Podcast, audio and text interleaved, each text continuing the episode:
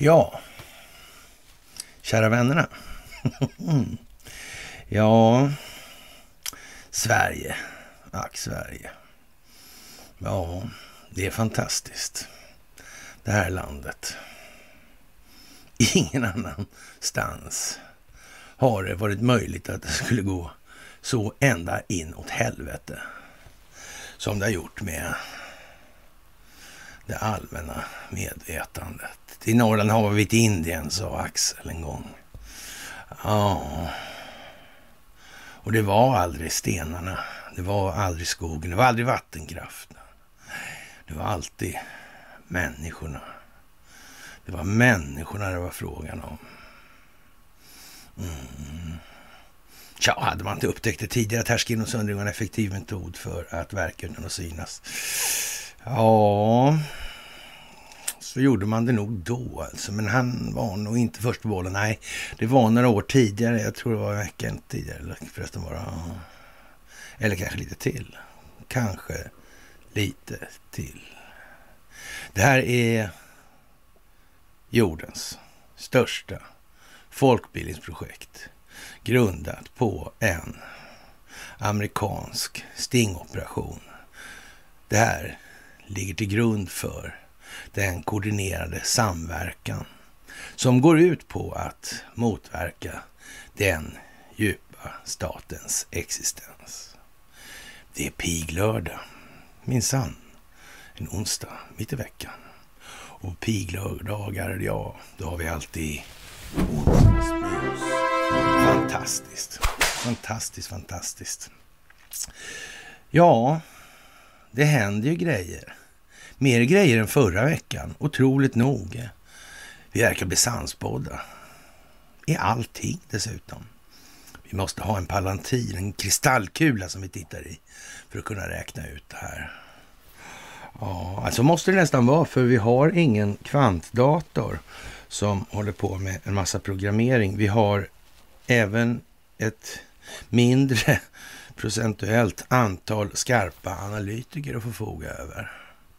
Mm, sett till omfattningen på befolkningsmängden i det lilla gänget som håller på med det här och oss. Mm. Så är det ju. Men eh, icke detta förty så utgör ni den förändring vi vill se i omvärlden. Och det kan man säga är inte så dåligt jobbat med hänsyn taget till förutsättningarna i den meningen. Ni ska ha det största av tack för det. Det allra, allra största av tack.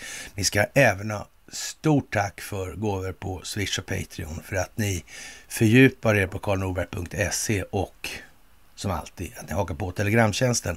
Underpoddar som vanligt. Viktigt, viktigt, viktigt nu alltså. Och då inte minst Free People's Movement med de insteg på engelska eller anglosaxiska har jag för mig någon eh, judokunnig herre i Kreml använder som begrepp. Jag var det idag eller igår kanske till och med. Jag vet inte riktigt. Fantastiskt hur som helst och ni ska ha ett jättetack för ni gör applåder och visslingar alltså. Ja, men eh, Sverige, ack Sverige. Det håller ju på att bli lite tokigt det här, det måste man ju säga. Mm, det konvergerar grovt nu alltså. Ja, det bara slår in skulle man kunna säga. Som en våg liksom som kommer in eh, utifrån. Vad konstigt. Mm. det här med Ukraina har en roll i det här. Det kanske någon har missat. Nej, ingen har missat det. Nej, nej, nej. Nej, klimataktivisten Greta Thunberg har inte sagt så mycket i den, eller i den delen, men eh, hon har i alla fall gett sin välsignelse till Tyskland nu för att då skjuta upp eh, de här och eh, processerna med att stänga sina sista kärnkraftverk. Och det är ju lite märkligt kan man tycka. Varför, varför säger hon så när miljörörelsen säger något annat här? Och, ja, det verkar ju vara en pekuniär fråga helt enkelt. Det verkar på något vis ha med ekonomi att göra det här på något tokigt vis. Ja, Tyskland sneglar ju på kolkraften där. Mm. Det måste bli någon form av glidning här. Så måste välja ja, med någon form av politisk trovärdighet känns det som. Jag vet inte, kan det vara så alltså? Jag, jag får det intrycket i alla fall. Och eh, det här är ju mycket märkligt alltså. Och de sista skulle då stängas i slutet av det här året då.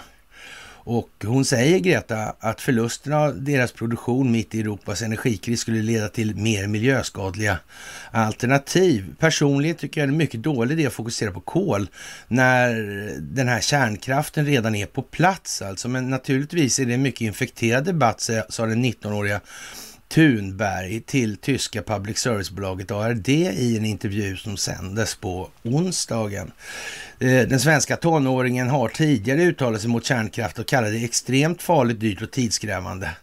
Ja, som sagt, eh, plånboken är ju vad den är och en svenska är ju en svenska. Så är det ju. När EUs lagstiftare skulle rösta i juli förra året för att kategorisera kärnkraft som hållbar uttryckte Thunberg sitt motstånd och sa ingen mängd lobbyism och greenwashing kommer någonsin att göra det grönt.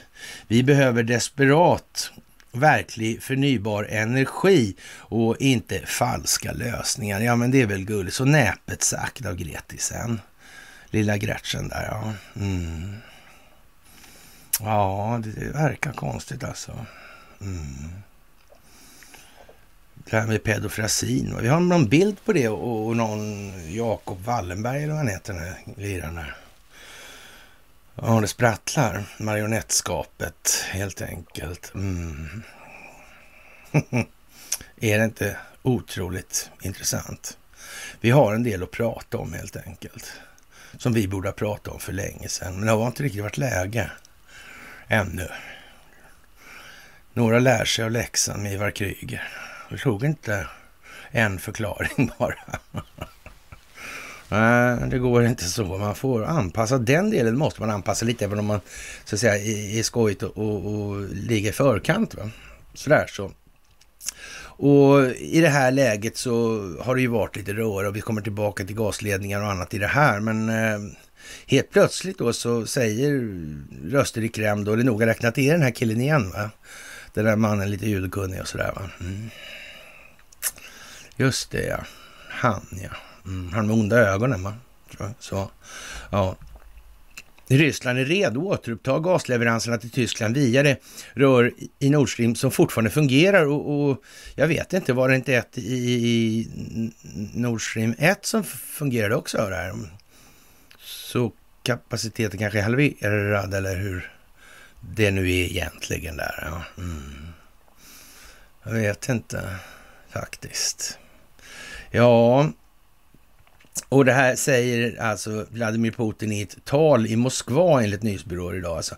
Större delen av kapaciteten i de två Nord Stream-ledningarna på Östersjöns botten är utslagen, säger Dagens Industri, då större, större delen av kapaciteten i alla fall. Och eh, ja, den här explosionen då nyligen, flera staters myndigheter, däribland Sverige, har dragit slutsatsen att det var sabotage alltså. Och det låter ju våldsamt dramatiskt måste man säga. Många mis mångas misstankar riktas mot Ryssland då. Och det är väl rätt, så är det ju va. Men, men frågan är, vad är det här för någonting? Vilka är det egentligen? Och det är inte så mycket fråga heller mellan skål och vägg alltså. Nej, det är det ju inte egentligen.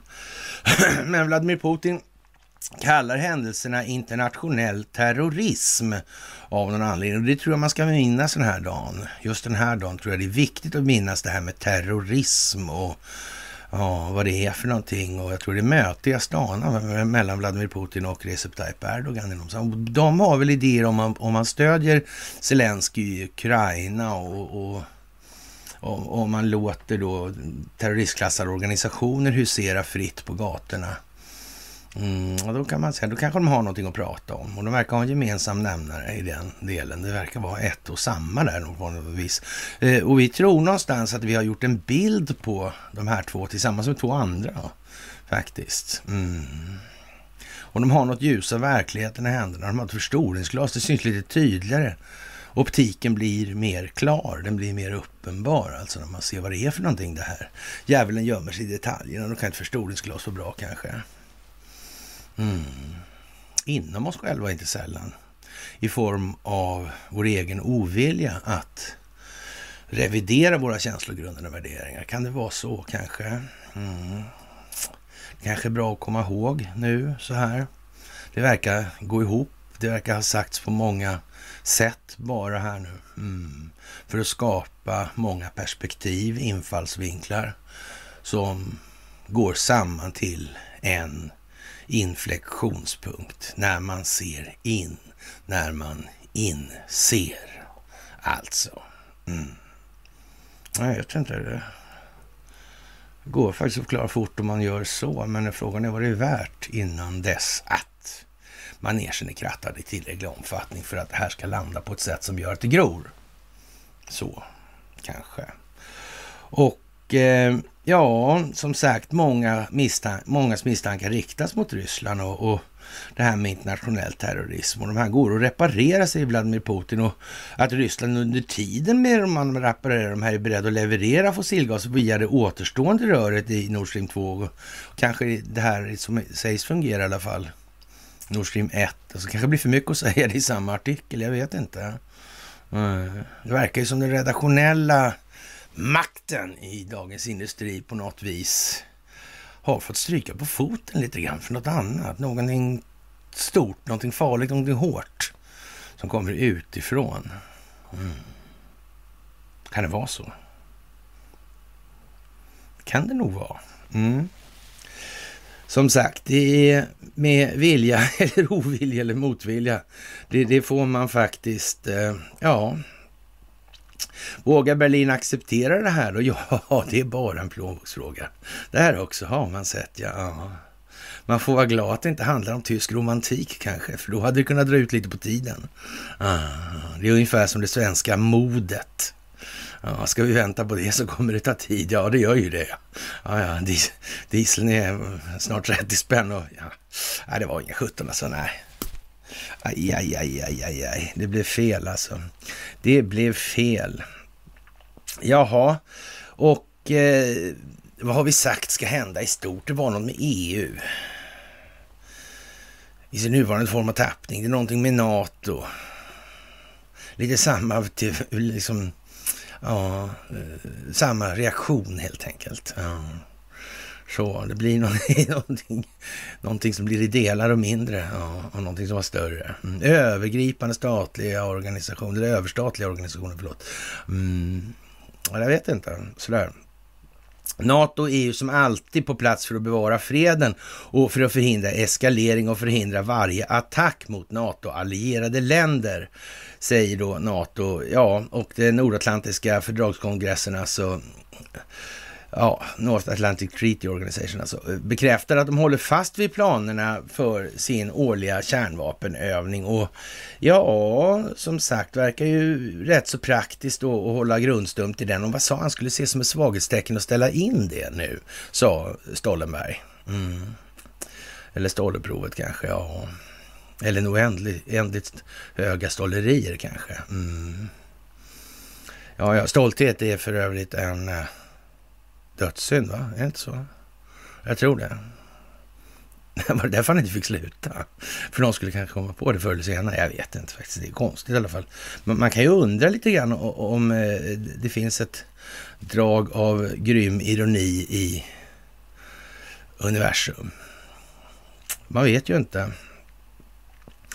Ja, och Eh, det här skapar alltså rädsla för att eh, det ska uppstå en direkt och katastrofal konfrontation mellan Moskva och det västra militärblocket. Detta är rutinmässigt som sker varje år för att hålla vår avskräckande effekt säker, säker och effektiv, säger då Stoltenberg, eller ja, så, till reportrar på tisdagen. Övningen är känd som Steadfast Noon. Ja, och, och, kommer att hållas nästa vecka. Ja, det verkar kunna bli dramatiskt nästa vecka. Det är tur vi väntar med regeringsbildningen ett par dagar till då. Skjuter upp den kanske över helgen så där så hinner det. Det verkar på, på något vis som det ligger i pipen nu att det ska bli lite dramatik. Undrar om det inkluderar något eh, inslag av det här med atomvapen. Mm, för där får man nog skilja på, lite, på sakerna lite grann. Så att, eh, vad ska jag säga, termobariska vapen överhuvudtaget kan man ju uppnå. Man får, kan ju få rätt så hög sprängeffekt på de här prylarna. Alltså. Mm, på det viset. Och i, i själva verket kan man väl säga så här, det finns ju vanliga bomber idag som ja, är bättre bang än vad, eller bättre pang än vad eh, Hiroshima och Nagasaki var. Men det var ju det där farliga kärnavfallet va. Ja, by the way, hade man inte kommit på att det fanns eh, eh kärnkraft som inte eller som innebar att det inte blev någon sådana där restprodukter. restprodukter. det verkar som det va. Ja, konstigt i alla fall faktiskt. Men, men eh, om vi då tar bort den här delen ur ja, så säga radioaktivitetsdelen ur den här ekvationen. Mm, hur blir det då egentligen? Ja, hur blir det då? Ja, då, är det bara sprängkraft alltså som gäller. Mm. Men den är ju tråkig, den kan man ju inte bara liksom konstatera. Den, ja, det var inbildning det också. Det, var, det, det är inte, det är mer påtagligt så. Det är inte ett tankefoster på samma sätt alltså. Nej, det är det inte. Mm.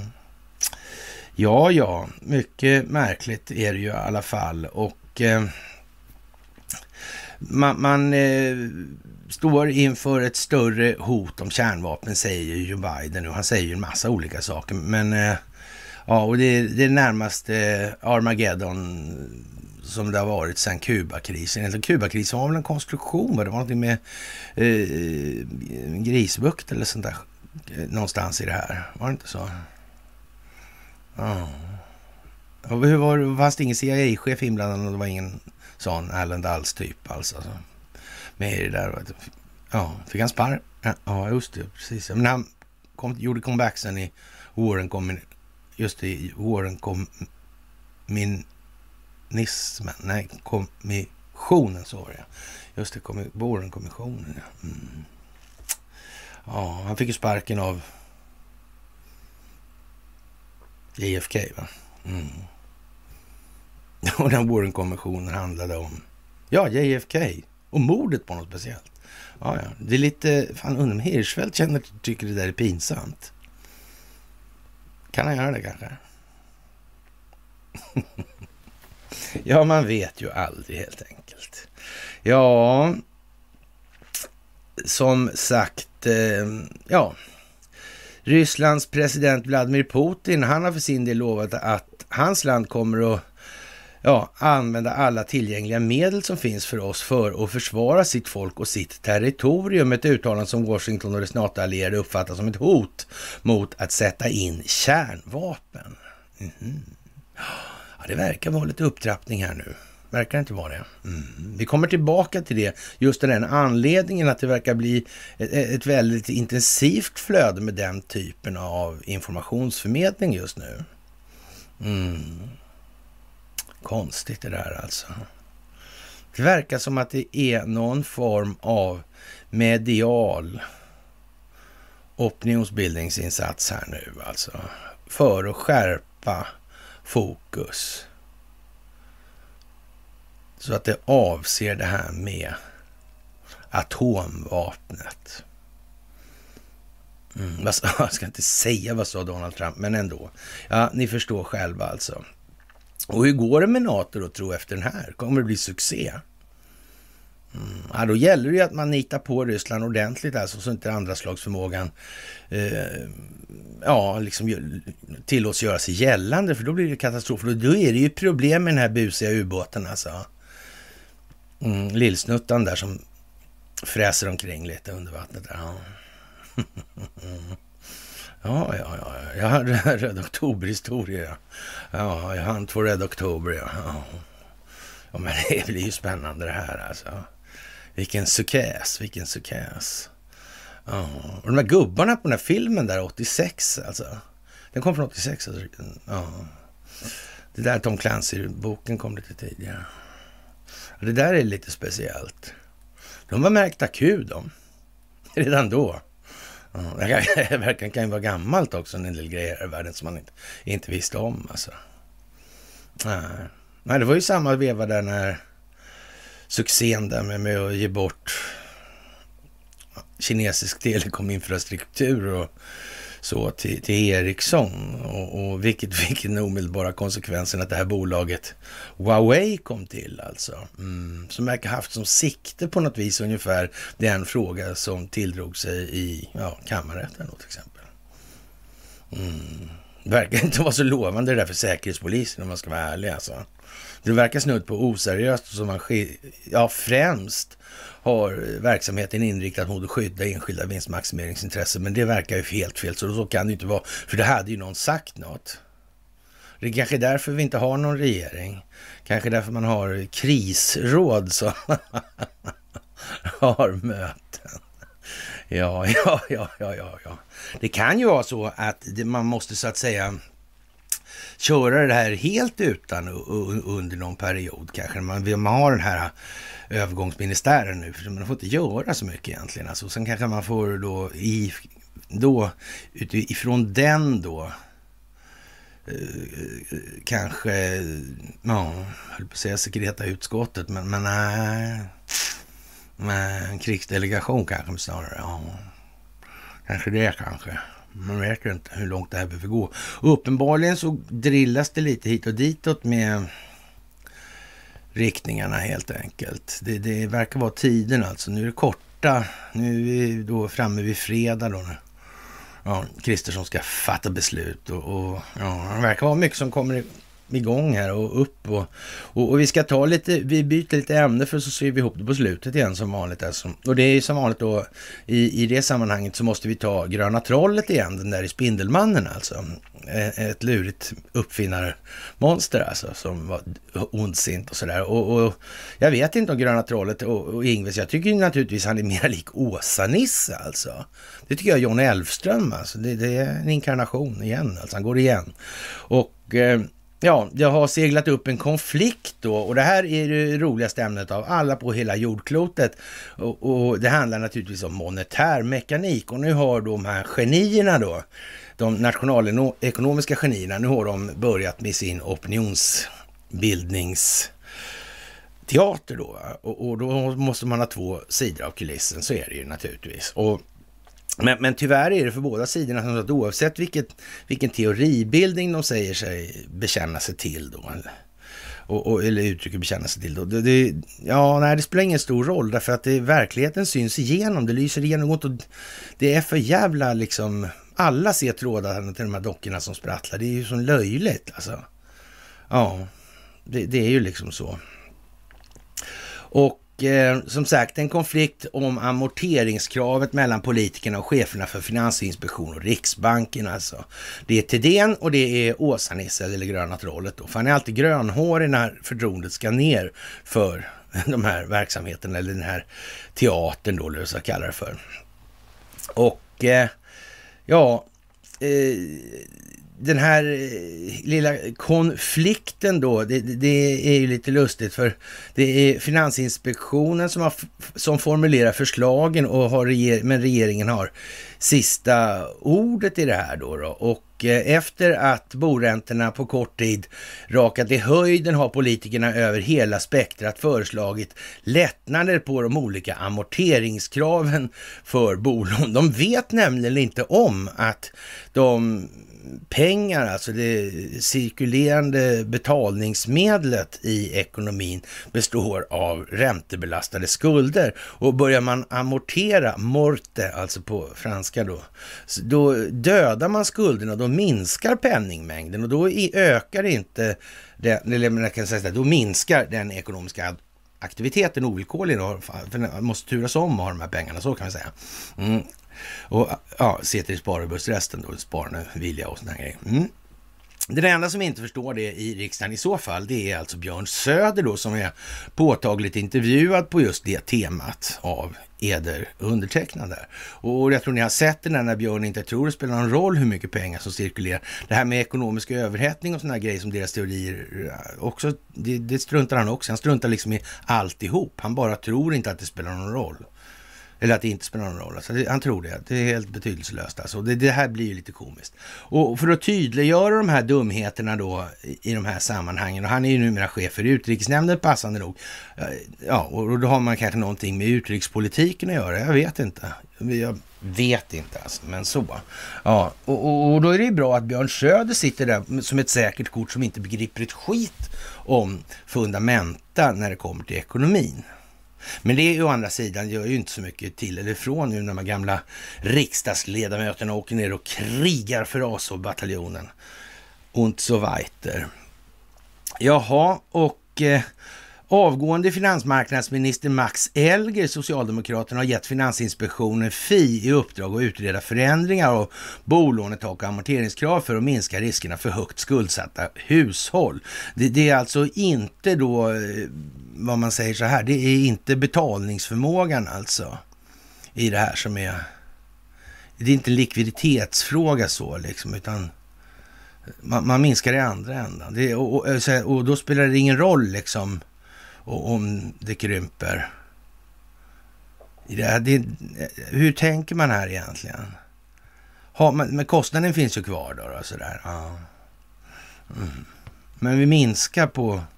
Och, och, då minskar den ekonomiska aktiviteten och för färja och så vidare. Så det, ja, och, och då ökar betalningsförmågan för räntekostnader.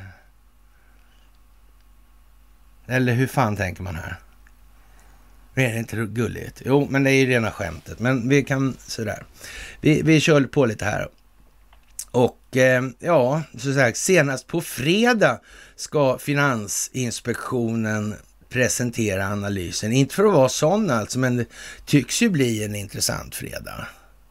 Frågan är om vi inte ska ta ett glas vin och, och köra fredagsmyset väldigt sent.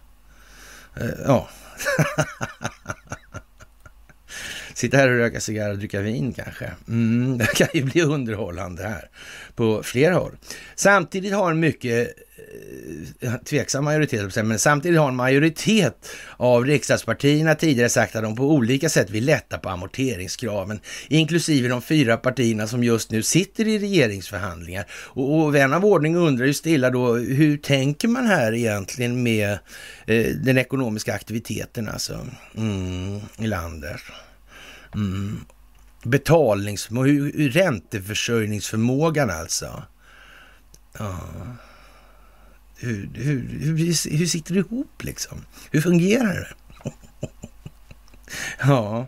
ja, men man får ju säga så här, de har ju målat och krattat och, och, putsat rätt länge nu för att hamna i den här situationen. Det måste man ju också säga alltså. Någon skuldmättnad har vi inte sett röken av än. Men vem vet, den kanske kommer. Den kanske kommer även om jag har hittat på det ordet enligt de flesta.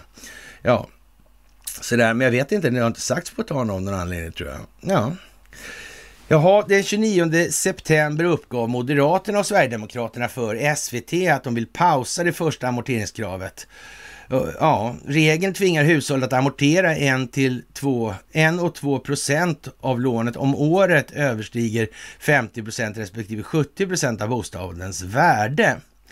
Och Moderaterna uppgav vid samma tillfälle att det, man ville då, det vill man då i så fall, att Moderaterna vill i sådana fall då pausa det andra så kallade skärpta amorteringskravet som kräver att hushåll vars lån överstiger 4,5 gånger deras bruttoinkomst amorterar 1 procent av lånet varje år.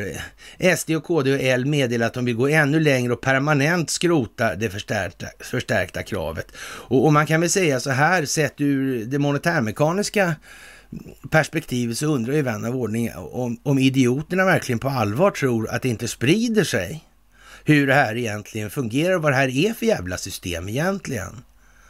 Jo, det är klart att vill man vara en jävla idiot nu, då får man ju välja. Man får, visst, det får man ju vara, men man får samtidigt också börja räkna på att konsekvenserna av det ställningstagandet förmodligen, ja, kanske inte är lika positiva som de var en gång i tiden då. Man uttrycker det som så. Det gjorde inte så mycket som det gör nu. Va?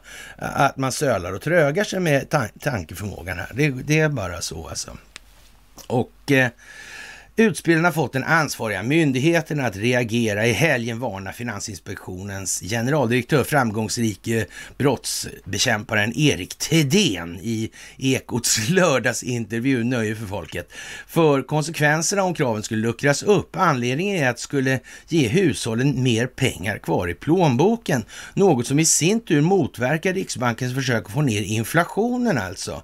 Eh, jaha, det är en alltför snabbt växande mängd betalningsmedel i den produktiva reala delen, eller realekonomin ja, av ekonomin. Det är det som är problemet alltså. Och den i sin tur gör att det är så mycket pengar som trängs om att beskriva värdet på varorna i ekonomin. Så de här eh, den här trängseleffekten bland pengarna gör helt enkelt att priserna går upp av sig själv då på något vis sådär.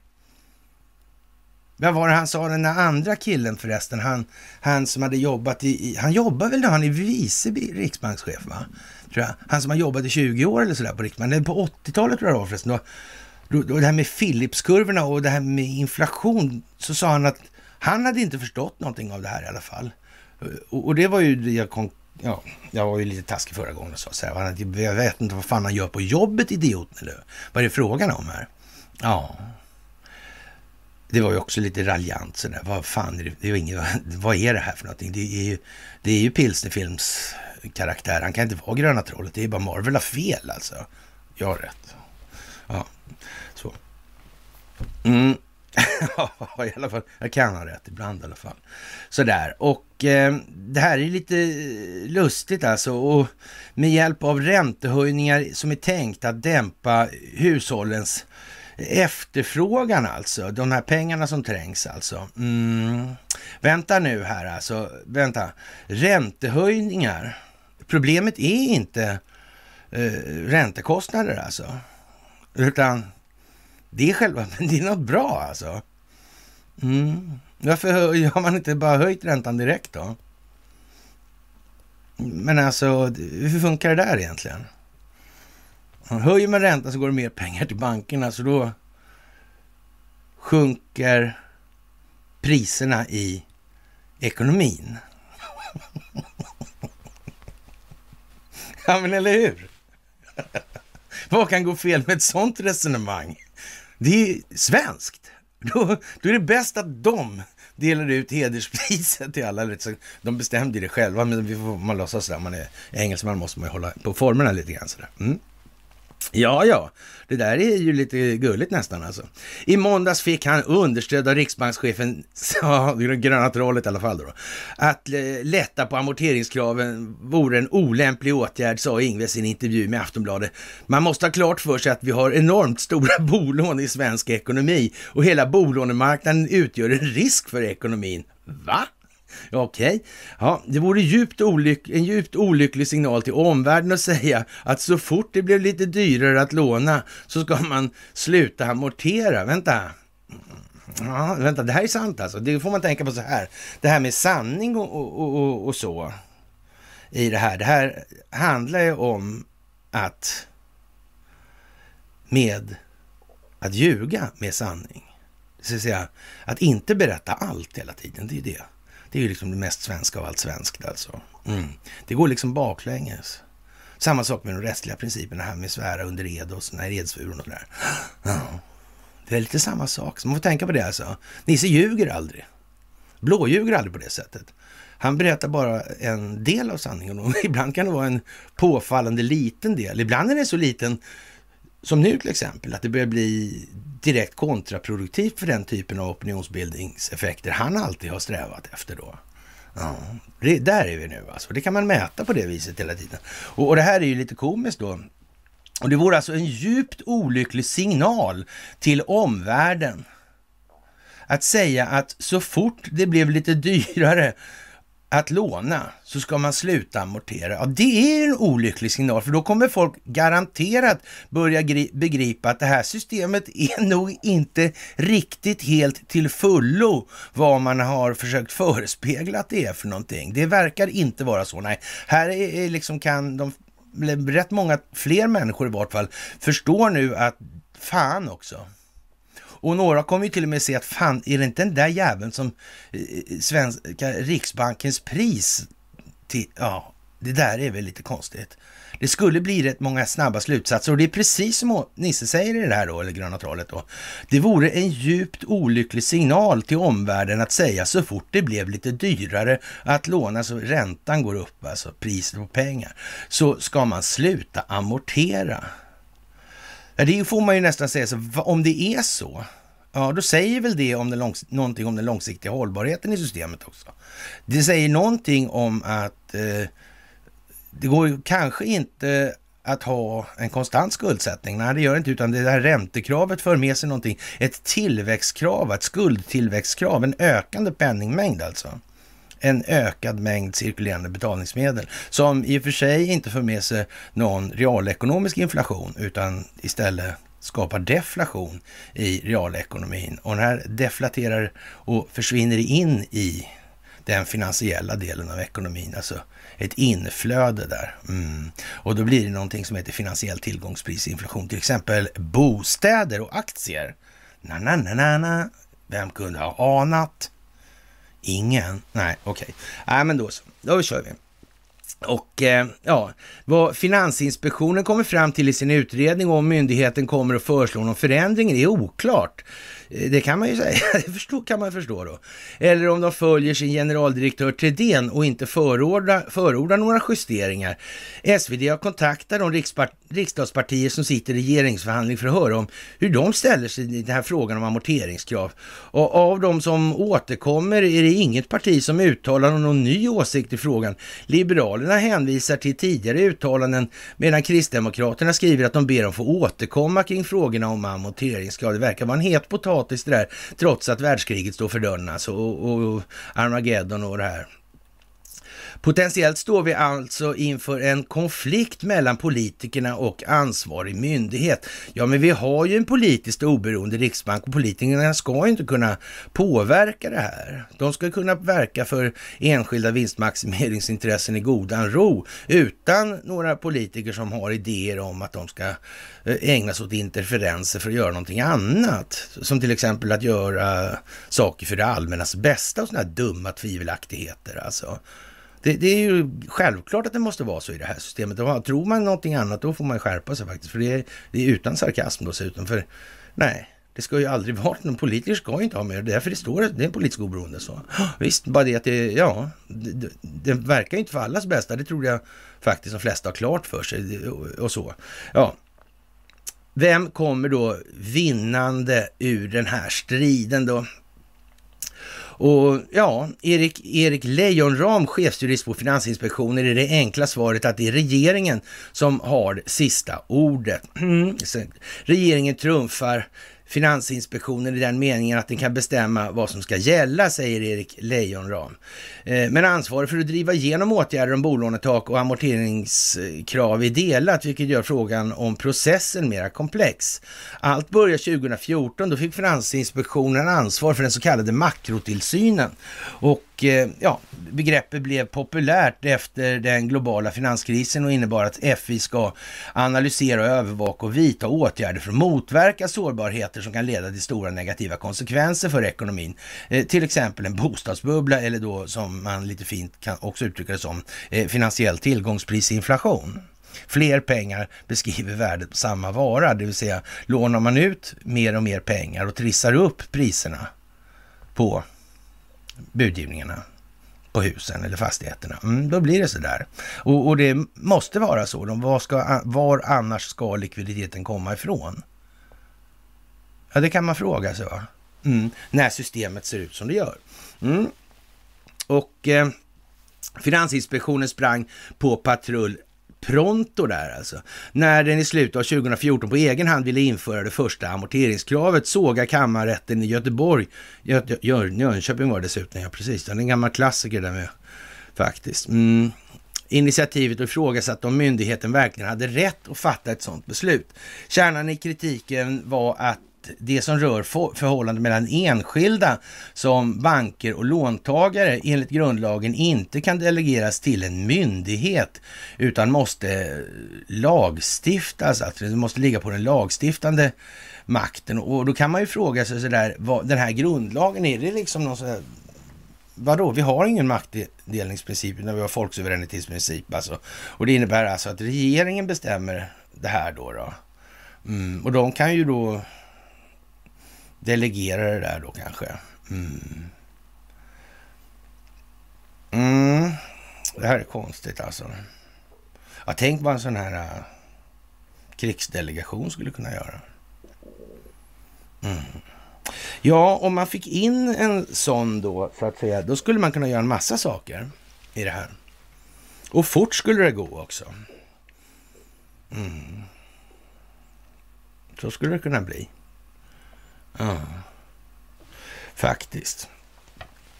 Jaha, och eh, amorteringskraven påverkar både enskilda och samhället så mycket att regleringen bör ske genom lag, sa Stefan Holgersson, dåvarande kammarrättspresident i Jönköpings kammarrätt, då till Svenska Dagbladet. Eh, ja, han heter ungefär som polisforskarna. Finansinspektionen tog till sig kritiken och för att komma runt problemen utformades i stället en annan lösning. Riksdagen ändrar lagen som sedan dess kräver att det ska finnas en sund amorteringskultur som motverkar en hög skuldsättning hos hushållen. Och det kan man ju säga sådär att ja, då krävs ju att de blir eh, fattigare och fattigare då implicit. Så är det ju också. Mm. Det, det är ju så. Och det kan man ju tycka, det borde kanske någon ha tänkt på och protesterat lite mot. Men ja, som sagt, det är som det är och vi har vad vi har och vi måste laga efter läge. Uppgiften att lägga fram förslag på hur detta ska uppnås delegerades till riksdagen först eh, delegerade riksdagen först till regeringen och re regeringen sedan till Finansinspektionen. Då. Regeringen har bemyndigat Finansinspektionen att meddela de bestämmelser som behövs för att säkerställa att syftet uppnås. Alltså. Och, och, ja, det vill säga att det finns en sund amorteringskultur, säger Finansinspektionens chefsjurist Erik Leijonram. Regeringen måste bestämma sig för vilken makt de vill delegera och sen delegera den. Men eh, om det, men, och det är ett stort men, Finansinspektionen har bara rätt att komma med förslag. Regeringen inte gillar förslag kan de sätta stopp för myndighetens planer. Det är en högst ovanlig lösning, men eh, gäller även för andra verktyg som är kopplade till makrotillsynen. Det är en annan ordning än hur det normalt ser ut när en myndighet meddelar föreskrifter och den måste, att den måste inhämta regeringens samtycke innan den fattar beslut. Men det beror på att den här typen av åtgärder har långtgående makroekonomiska effekter och påverkar enskildas ekonomi ekonomi. I det här läget har man bedömt att det är motiverat att Finansinspektionen måste inhämta regeringens medgivande innan myndigheten fattar beslut alltså. Och det säger Erik Leijon, ramen där. Och eh, Ja, det delade ansvaret mellan regering och finansinspektion har dock fått kritik från flera håll. Den mest uppmärksamma kritiken kom från Lord Mervyn King, alltså Storbritanniens tidigare centralbankschef, som för några år sedan utvärderade Riksbankens penningpolitik och sågade den svenska lösningen vid fotknölarna och milt uttryckt. Han sa även så här då att det finns ingen mekanisk koppling, det här är ingen jävla termostat alltså. De här verktygen fungerar inte. Det finns ingen koppling mellan centralbankens styrverktyg och bankernas lådgivning, alltså, no, alltså as known as då, och skapandet av betalningsmedel, alltså skapandet av lån. Det finns ingen koppling. Ja, säger Murren King. Mm i Svenska Dagbladet. Ja, konstigt va? Och vi har skrikit lite om det genom åren faktiskt, kan jag väl säga utan att... Ja. Men, men eh, det här... Regeringen måste bestämma sig för vilken makt de vill delegera och sedan delegera den då, makten. Det går inte att delegera på låtsas, det är oärligt. Det går inte att både ha kakan och äta den, sa Mervyn King i början då av 2016 till Svenska Dagbladet. Det är den artikelserien jag pratar om här. Det är ett par artiklar. Och till slut genomfördes ändå det första amorteringskravet och i mars 18 infördes alltså, införde alltså Finansinspektionen ytterligare ett amorteringskrav, det andra eh, förstärkta båda efter godkännande från regeringen efter en kort paus. Under pandemin återupplivades amorteringskraven förra hösten alltså. Men nu har alltså de flesta partier sagt att antingen vill de pausa eller lätta på kraven, något eh, som de enligt Finansinspektionens chefsjurist alltid står fria att göra om de så önskar. I alla fall så länge de iakttar lagens krav på en sund amorteringskultur för att motverka en alltför hög skuldsättning hos hushållen. Och, och det kan man väl säga är, är, kanske den mest udda skrivningen som vi har sett i tidningen. Alltså, eh, man måste faktiskt tänka så här. Vad är då lagens krav på, och vad är då framförallt kanske en sund amorteringskultur? Vad är det för någonting då? Ja, man kan ju säga så här att det är inte att betala, aldrig betala tillbaka en skuld. För det här systemet är ju inte långsiktigt hållbart. Det är bara frågan om när det rasar. Och varför ska jag förlora på det raset då? Det vill säga att betala av allting innan. Då vore man ju dum i huvudet. Det är ju bara så. Bankernas balansräkningar kommer få vidkännas en lättare avbränning i form av havererade skulder. Är det skitsvårt att förstå i ett system som bygger på ett tillväxtkrav? Det här är ju inte liksom jättekomplicerat. Det är ju bara det att man kan inte uttrycka det rakt för då är systemet slut imorgon och det blir lite opraktiskt helt enkelt. Hanteringsmässigt, psykosocialt kanske. Jag vet inte. Jaha, och eh, ja, Finansinspektionen har i dagsläget ett bemyndigande som innebär att vi får meddela Eh, föreskrifter och amortering efter enskild kommunikation med regeringen. Detta utifrån att våra förslag kräver regeringens godkännande. Men det bemyndigandet kan regeringen givetvis förändra, säger Erik Leijonramen då. Formellt är, inte, är det inte generaldirektören Thedéen som klubbar FIs förslag utan myndighetens styrelse. Eh, där är förre finansmarknadsministern och nuvarande landshövdingen Sven-Erik Österberg, han den där som jag la en jävla massa tid på att förklara hur det här systemet fungerar. Han höll bara färgen. Sen blev han vice ordförande Riksbanksstyrelsen efter det, kan man ju säga sådär. Så man kan väl säga att han höll färgen bra i alla fall eh, under många timmar. Så. Och jag var lite naiv, för han var lite sån här skogshuggartyp alltså. Ja, sådär. Jag gick med, hade gått med i Socialdemokraterna för att försöka få stil på det där inifrån. Det var kanske också, det var ungefär lika korkat som att börja berätta om Ivar Kryger och tro att det skulle lösa någonting. Bara. Mm. Till saken hör att Erik Thedéen den 23, 23 november alltså slutar som generaldirektör för Finansinspektionen. Eh, vid årsskiftet tar han över som ny riksbankschef händelsevis. Jaha, och vem som blir ny generaldirektör på FI är lite oklart och, och därmed även om politikerna får mer gehör hos en ny ledning. Vad är det här för en jävla rappakalja egentligen? Ja, det är gjort för att folk ska förstå någonting mer. Folk ska reflektera mm. ordentligt över det här. Det handlar om reflexiv kontroll faktiskt. Mm. Sådär alltså. Spännande va? Jaha. Och eh, som sagt, det här med kärnvapnen är ju för hemskt alltså. Det, det, kommer att gå åt helvete med musik alltså. Det kommer inte att bli kärnvapenkrig, det kommer inte gå åt helvete och det kommer inte ens vara musik. Så, det kommer att bli glädjemusik så småningom här. Och Eh, vi använder gärna lite mer vid analysen här. hur, hur ser man då att de håller på så här då? Eh, det här fruktansvärda med den här enorma sprängkraften och döden som en befriare och hej och hå. Liksom man, får, fall, man slipper i alla fall ångesten då när man dör då efter smällen. Då, så det kan ju vara något att trösta sig med då. Ha, eh, i artikeln då, i Svenska Dagbladet då, står följande att läsa då, så här, i en artikel. Då. Min vän säger att han tänker stå på balkongen när missilerna kommer följa dem störta mot marken innan han och staden simultant slukas av undergången. Han har koll på detaljerna. Det tar 30 minuter för en kärnvapenladdning att nå Manhattan från Moskva. 10 om den avfyras från en ubåt. Skadeståndskapaciteten är 100 gånger större än vad Hiroshima innebar. Projektilbanan är så precis att Putin kan välja gatsten på Times Square. Ett scenario omöjligt att övervinna. Där är vi körda och det ska vi vara glada för. För ingen vill överleva något sådant, säger han när vi äter middag på Andra Avenyn på lördagskvällen. Ovanstående säger något om hur vår vänskapsneurotiska natur ser ut, alltså skaparen. Men också något om den oöverblickbarhet som världen sakta försöker vänja sig vid har någonting att göra med det där jag nyss har sagt några gånger. På en välgörenhetstillställning hemma hos James Murdoch, son till mediebaronen Rupert, var president Biden öppnare än vanligt. Mm. Apropå Vladimir Putins hot om taktiska kärnvapen i kriget mot Ukraina sa han till gästerna. Jag tror inte det går att använda ett taktiskt kärnvapen utan det slutar med Armageddon. Inte sedan Kubakrisen 62 har världen stått inför ett så direkt hot, konstaterar han. Journalister på plats tog anteckningar och kablade ut uttalandena över världen.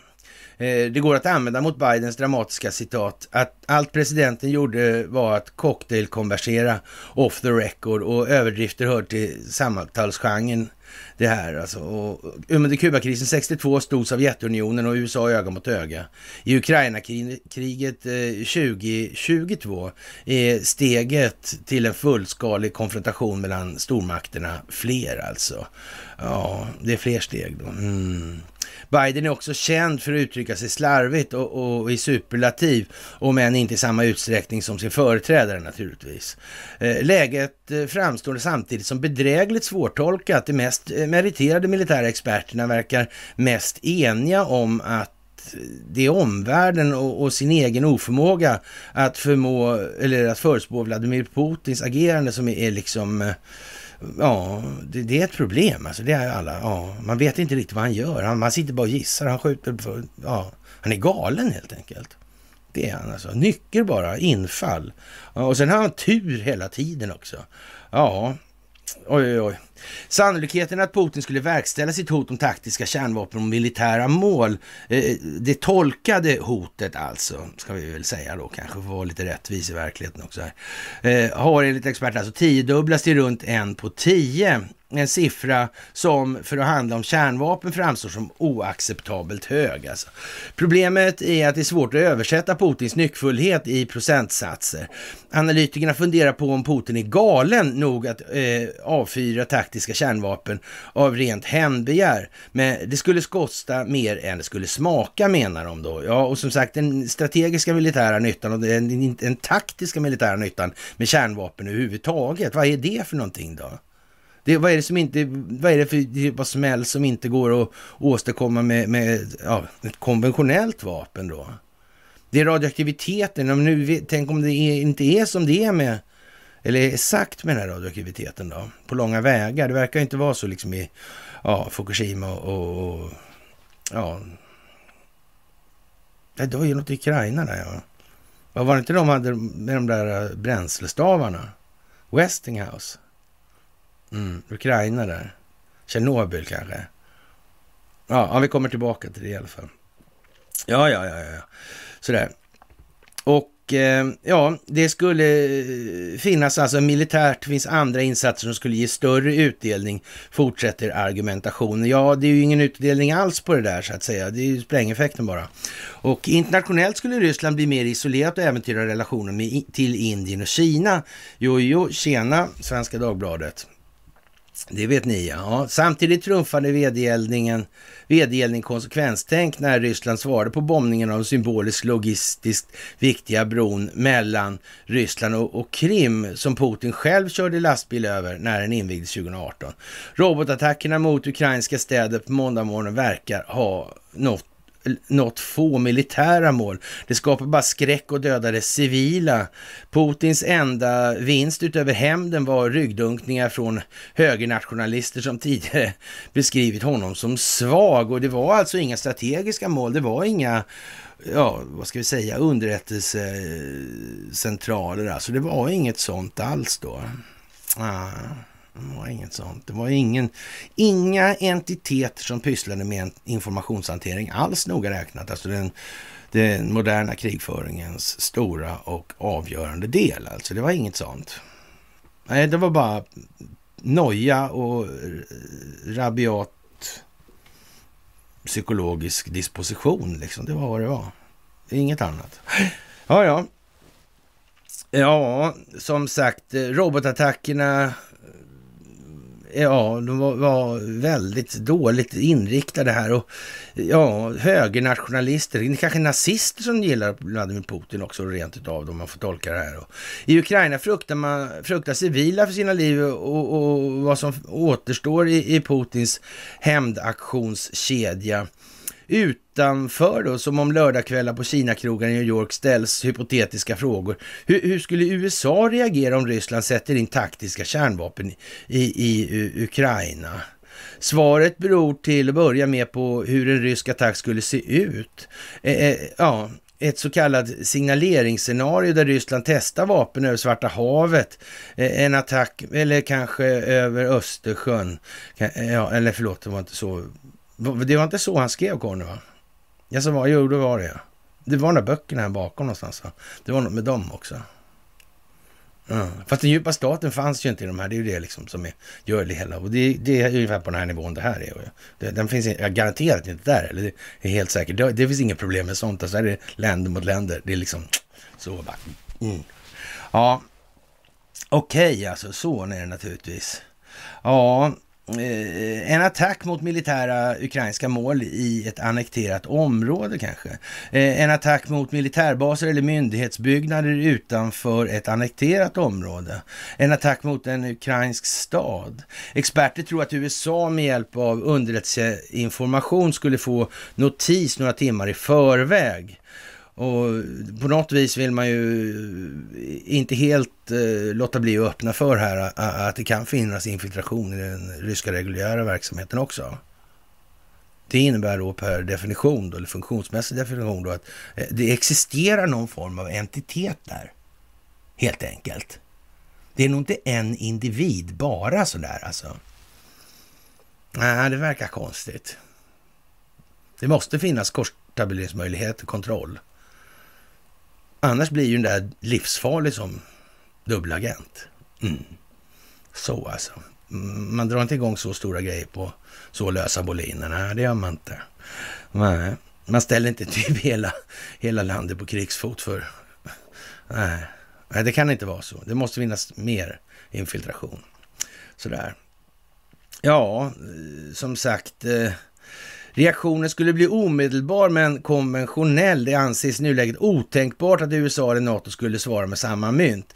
Istället för kärnvapen kan USA välja med en rad alternativ. Det skulle kunna handla om attacker mot basen från vilken Rysslands attack avfyrades, om attacker mot ryska mål i annekterade områden, om cyberattacker eller om upprättande av flygförbudszon som Ukraina bett NATO om sedan i februari. Eh, det sista anses riskabelt eftersom det då skulle tvinga USA att skjuta ner ryska ryska plan och därmed hamna i direkt konfrontation med Moskva.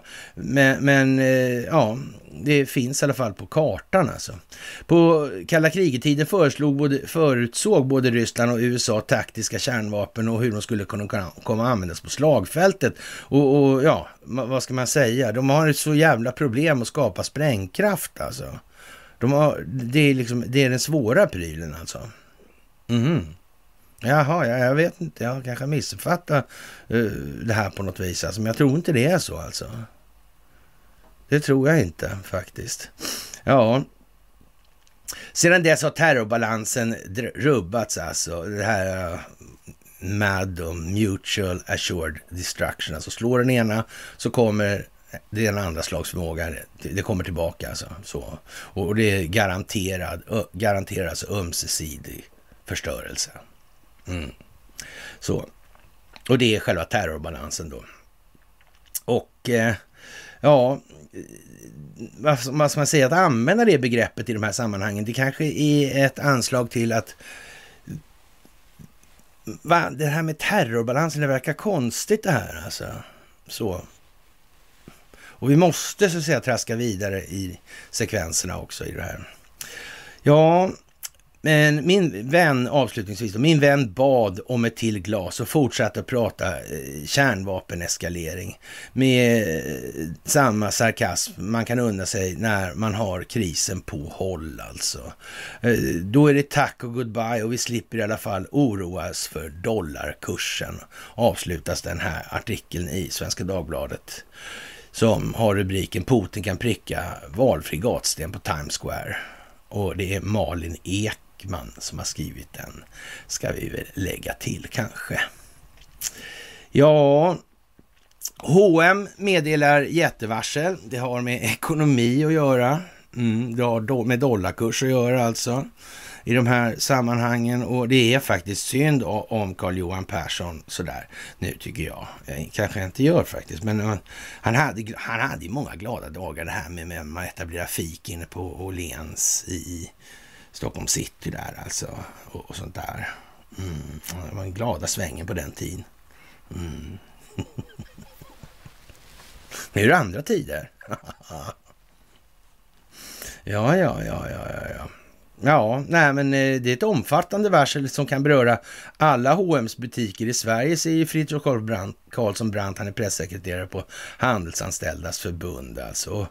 Jag vet inte om man, man liksom egentligen så behöver säga så mycket mer i den meningen, men man kan säga att kopplingarna in till Investor är inte vad ska man säga, det är inga ljusår i alla fall. Och sen är det ju det här med barnarbete och, och sådana här grejer som kanske möjligen kan ligga lite moraliskt i fatet hos de som aktivt motverkar den djupa staten. Sådär. Och jag vet inte om, om de här eh, H&M till exempel, inte det är lite som Ikea?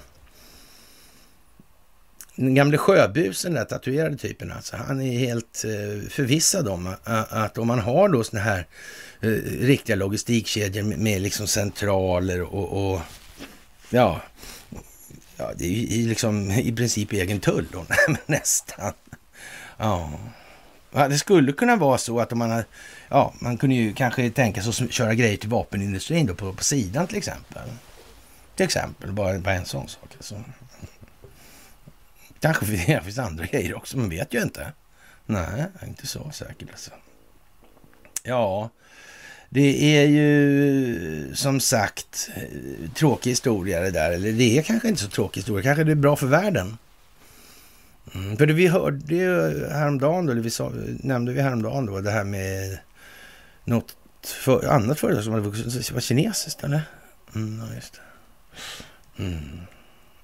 Konstigt det där alltså. Och det är väl inte så bra för H&M i Kina heller, va, tror jag? Nej, nej, nej. nej. Ja, det verkar vara jävla otur där hela tiden alltså.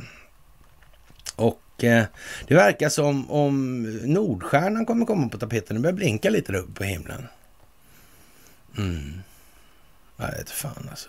Det här med insideraffärer. Mm. Jag undrar det alltså. Kan det vara geofensat för sånt alltså? Mm. Kanske har de fått information om att en del bolag har satt det här i system alltså på något vis. Mm. I handel med egna aktier och sånt där. Undrar om det finns någon som känner till något om det. Mm. Det kan ju vara vem som helst. Någon som kanske har jobbat i ja, bankirsvängen sådär kanske något. Jag vet inte. Sådär. Man vet ju aldrig sånt. Sådär. Nej, faktiskt inte. Så kan man säga. Och eh, jo, det här med Kristersson alltså. Vi är i princip eh, helt klara, säger han då. Och eh, från sin upphöjda position som, jag vet inte vad, men eh, nedsänkta kanske då. Eh, att någon ens med någon jävel alltså med, en halv fungerande hjärna nu skulle, skulle då eh, inte bara skita höger fan i det där. Alltså det verkar ju helt otroligt. Vi snackar alltså å ena sidan då eh, terrorbalans, destru total destruktion alltså av planeten. va och, och sen har vi då eh, ens före detta eh, ordförande eller företrädare för adoptionscentrum, alltså barnhandelsfirman nummer ett då alltså. Jaha. Mm, som ska ha bilda regering liksom. Mm. Ja, som sagt, eh, det enda man kan vara säker på i det här är att inga svin röstar för införandet av en andra julafton. Alltså, de vill inte sitta med Svarte Petter, så det skulle nog kunna tänkas bli uppskjutet då lite grann det här. Det hände ju lite grejer på fredag var vi överens om. Det var något med Tedén kanske och, och, och sådär. Och, mm, också. Mm, och så var det någonting på måndag där och någon övning och det är eskaleringsdags kanske, jag vet inte. Och det innebär väl då att den, eftersom de ska köra den då så är det väl ah, kan det bli lite anslag utöver vad som har varit och då måste man ju ha förberett för vad som komma skall sen då göra det här valet som är tänkt att eh, accentueras. Det är nog tänkt att det ska träda fram ett val här som i, alltså opinionen ska ta ett kliv på något vis. Alltså. Men då måste man ju ha lite morötter å ena sidan och så måste man ha en, en stor och elak niosvansad katt alltså. Mm. Å andra sidan kan man säga bly eh, sänken i knutarna också på den där. Mm. biter det bättre helt enkelt. Ja, det är fantastiskt alltså. Och eh, eh, världsbilden då bakom det här eh, som Vladimir Putin håller på med då i Ukraina utgår från följande initiala teser alltså. Eh, ja, Väst och Amerika håller på att minska, förfalla och splittras internt alltså. Den globaliserade världen håller på att bli multipolär och eh, ja, statscivilisationer dyker upp och, och konkurrerar om inflytande sfärer i det här. Alltså länder helt plötsligt, inte de här globalistintressena bara. Eh, för det mesta kommer den här analysen att förbli sann alltså. Världen har verkligen reagerat på den ukrainska krisen på ett absolut multipolärt sätt, skriver den amerikanska tidningen The New York Times. Och, och som sagt, New York Times, eh, lite udda alltså nu. Och Salzbergers har inte varit några bra företrädare för moral och dygdighet. Nej, det har de inte varit alltså. Det här No Attack on Hitler på 30-talet till exempel. Det var inte så där jättesnyggt kanske. Mm. Det, var, det var rätt många som led då under de här ariseringsprocesserna. Det sket de här människorna höger fan i då. Och det var lite udda, alltså det där med den här religiösa lojaliteten. Eh, det är ju ingenting som, den där lojaliteten är ju någonting som man så att säga lätt retar sig på att man påstår existerar när man beter sig på ett diametralt annorlunda sätt. Och det som är ännu mer pinsamt, det är de då som ja, upplever att man blir, de blir sympatiserade med av de här som egentligen håller på med helt andra saker. Warburgs kan inte fan anses ha varit några religiösa förespråkare i den meningen. Alltså det gick ju åt en del alltså. Mm. Det där är ju lite udda ändå. Hur fan förklarar man det där? Ja, jag vet inte.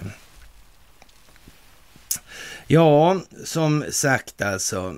Sedan starten av den här militära konflikten i Ukraina har det europeiska etablissemanget lidit politiska nederlag och djupa besvikelser i Sverige, Ungern, Italien. Europa har precis börjat känna på kostnaderna för sin naiva energipolitik och västerländska ekonomer är sedan länge då klämda mellan eh, åtgärder som driver på inflationen och beslut som kan utlösa i en lågkonjunktur. Det här är ju liksom, vad ska man säga, ur ett eh, ekonomiskt eller finansiellt analysperspektiv är det ju katastrof naturligtvis. Så det. Ja, men det blir så gott det går. Va? De håller på på sin kant, många sådär, men ytterligt få klarar av att ta två andra perspektiv eller kanske till och med ett annat perspektiv än sin egen lilla folla då. Sådär. Mm, det, det är ju lite beklämmande, men det är ju det som är själva prylen. Det är ju bättre att ha tre. Ja, än hellre fyra, fast kanske lite mindre djup på dem. För man vet ju inte om det där står där själv verkligen bär det där. Ja, det kan man ju fråga sig då.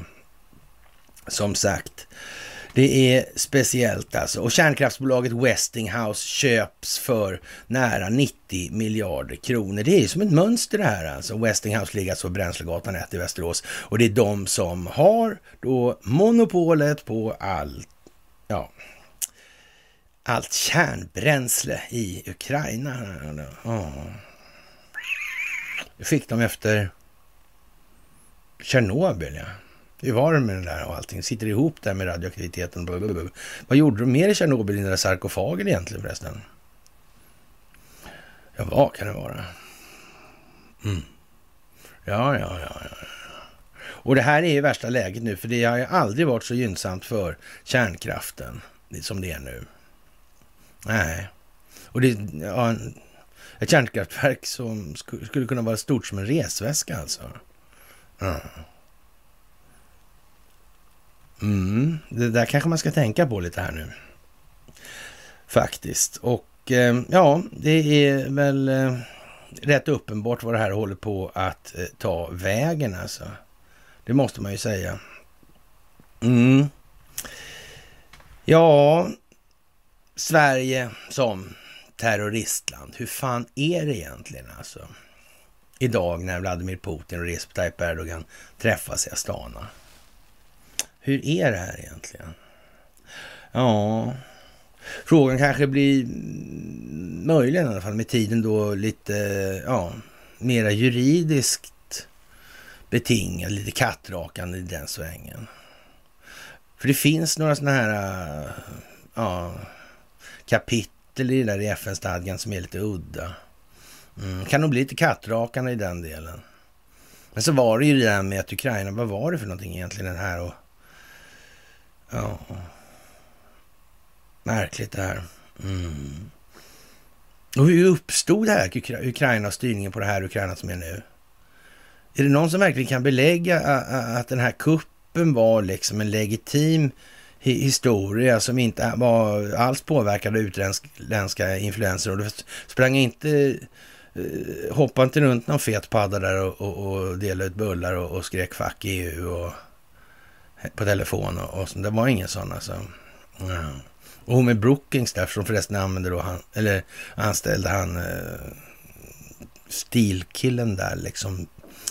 Ja, pissing. Ja, och så vidare. Mm, Pissgate. Mm. Ja, just det. Russia, Russia, Russia. Ja. Putin, Putin, Putin. Mm. Konstigt alltså. Ja, 14 var det va? Var det? Mm. Majdan. 14. Ja. Det var väl pågick Syrien, var inte någon chatten, skulle det inte vara någon gasledning från Qatar där också? Ja, den gick inte, nej. Nej, just det, det gjorde inte det, nej. nej det gjorde inte det. Bashar al-Assad sa nej. Han hade en plan som han fått som kräm, som hade fått den av Qasem Soleimani. Mm. Men då är ju baka tio alltså. Just det. Mm. Men då andra sidan så hade det ju pågått lite grann i andra sammanhang redan. Mm. Ja, ja, ja, ja, ja, ja. Och licenstillverkning uh, inom det militärindustriella komplexet då, antingen det gäller sådana här remote operated vehicles eller mm alltså drönare. Mm. Undervattensdrönare till exempel. Ja. Licenstillverkning. 1919 då så tillverkade då Bofors vapen på licens åt Krupp. Mm. 36 så fick det svenska aeroplanaktiebolaget en tysk Junkerbombare i sin nya logotyp. För det var ett nytt bolag som just hade skapats. det där med kanonerna, jag gick inte längre. Nej, det bar inte vatten helt enkelt. Nej, det gör inte det. Ja, ja, hur som helst. Sergej Lavrov vill ju som bekant gärna ha, jag på att sjunga där, alltså ha dokumentationen av övervakningen som Sverige och Danmark har i sina ekonomiska zoner då angående det här lilla fallissemanget eller ja, den lilla malören med, med Nord Stream alltså.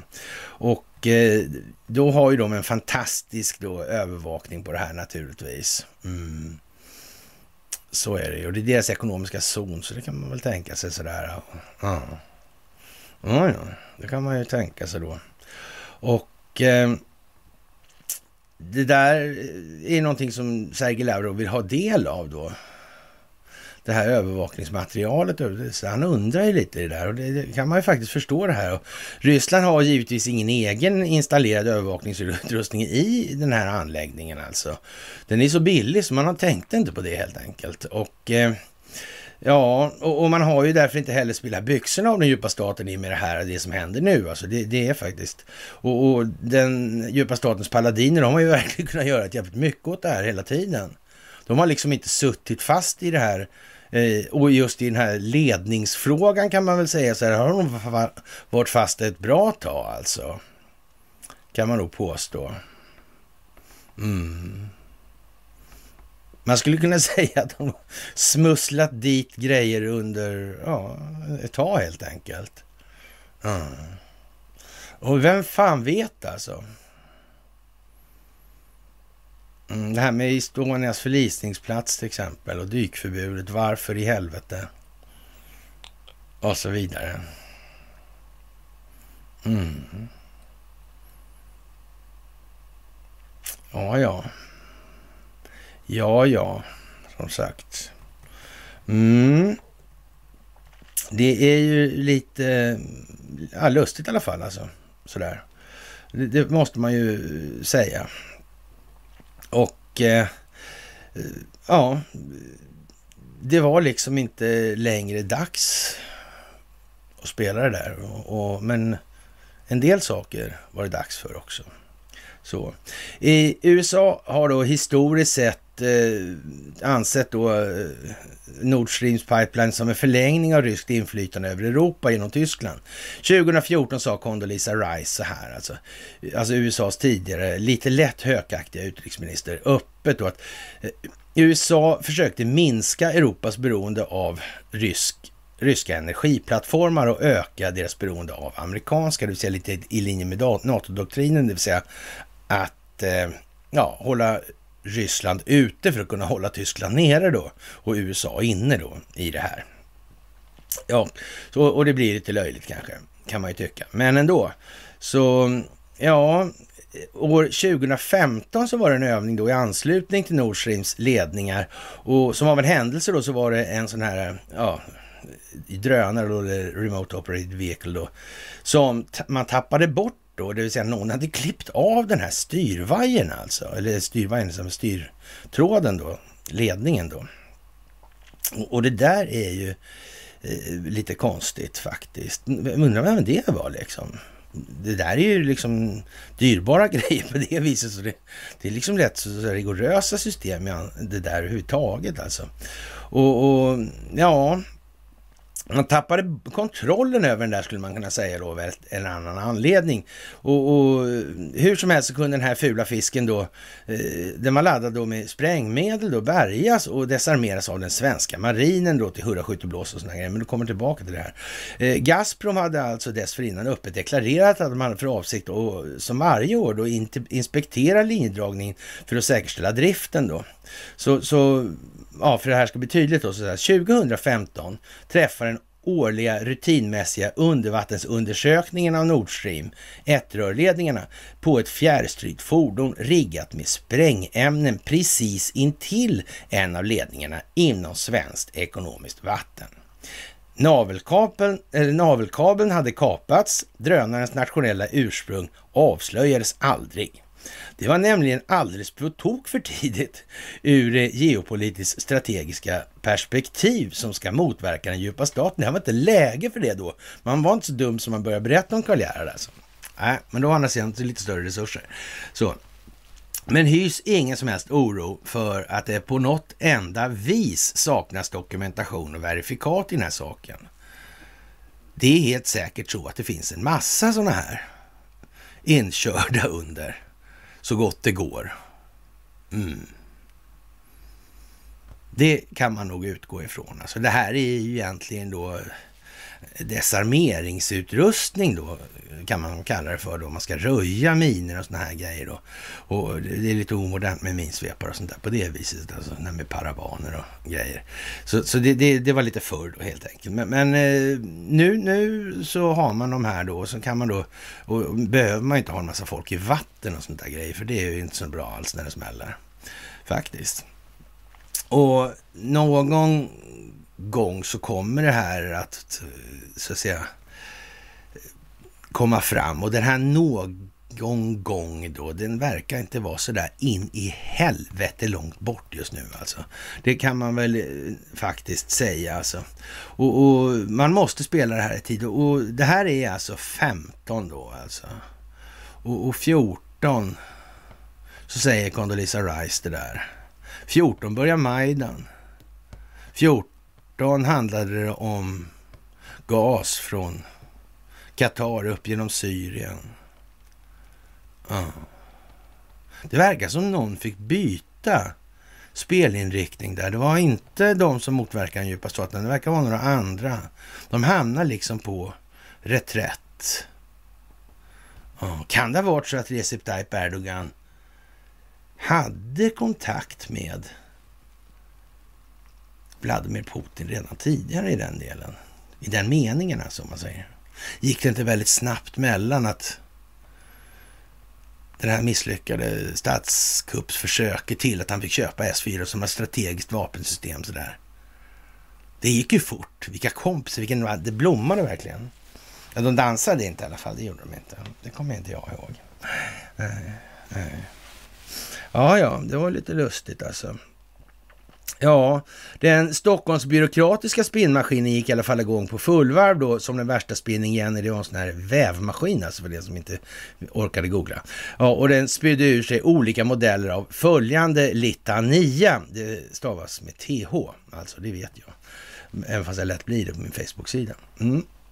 Den svenska militären har framgångsrikt röjt ett fjärrstyrt fordon, en drönare, riggat med sprängämnen som hittats nära linje 2 i Nord Streams naturgasledningssystem till havs. Fordonet upptäcktes då av en rutinundersökning som en del av den årliga integritetsbedömningen av Nord Streams pipeline. Alltså. Eftersom det var inom den svenska exklusiva ekonomiska zonen EEZ, cirka 120 kilometer från ön Gotland, uppmanade Sverige sina väpnade styrkor att ta bort och slutligen desarmera föremålet.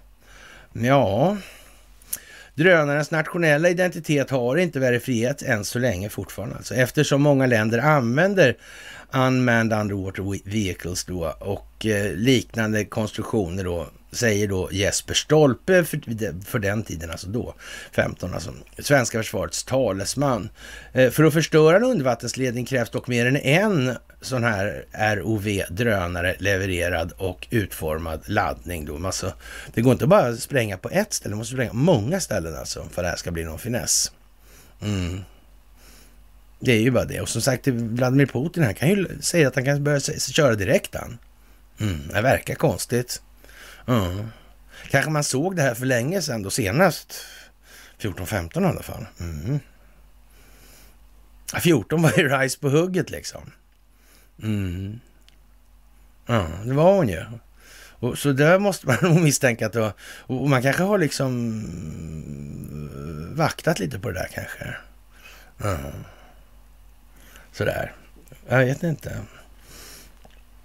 Här kan det vara dubbelspel på insidan av den djupa staten. Så det räcker och blir över faktiskt. Det är helt säkert.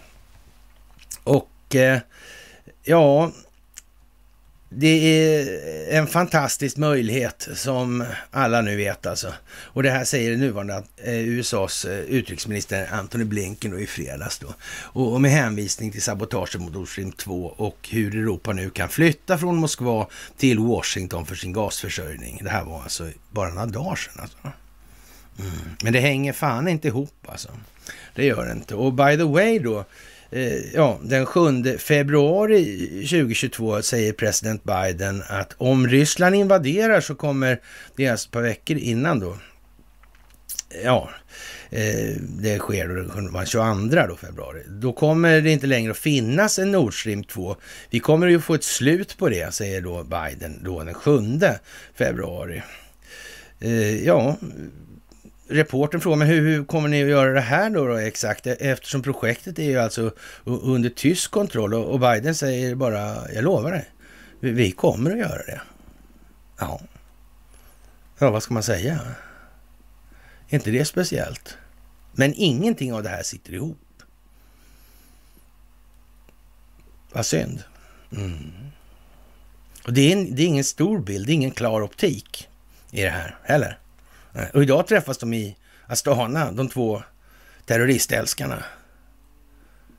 Vladimir Putin och Recep Tayyip Erdogan.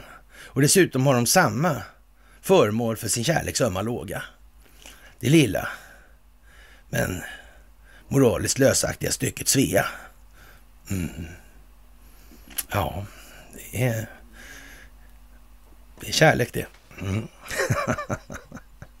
ja, ja, ja, ja, ja, ja, ja. Och som sagt, det här med den här drönarens nationalitet är fullkomligt ointressant. Det, det är precis som i Robot 70. Ja. Man kan väl...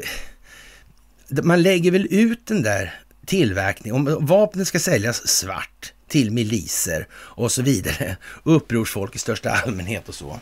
Mm. Djupa staten sponsrade i synnerhet, med andra ord bara. Ja, Ja, men då är det väl inget praktiskt att köra dem där hemifrån. Det är bara, nu är man väl så lata så man orkar inte ens eh, prassla med det där längre. Man kontrollerar ju hela kedjorna så det är ju liksom bara att köra. Men, men eh, om vi säger hypotetiskt att det var lite mer noga för kanske där på 40-50-talet sådär. Alla var inte riktigt lika jävla nedkörda då. Mm. Ja, som sagt, det här med att tillverka på licens, det började man med för länge, länge, länge, länge sedan. Mm.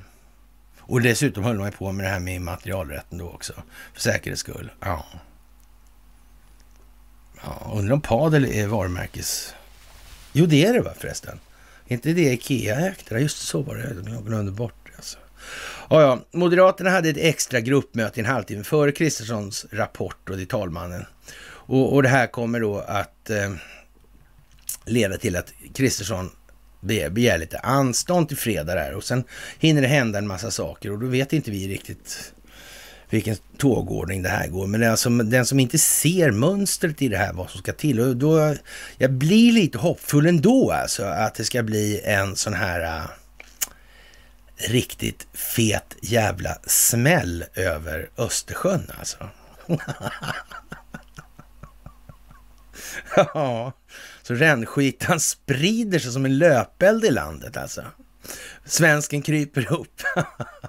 Mando, mod och morsk, ger plats för pappa liksom. In under bordet och sug på tummen i fosterställning.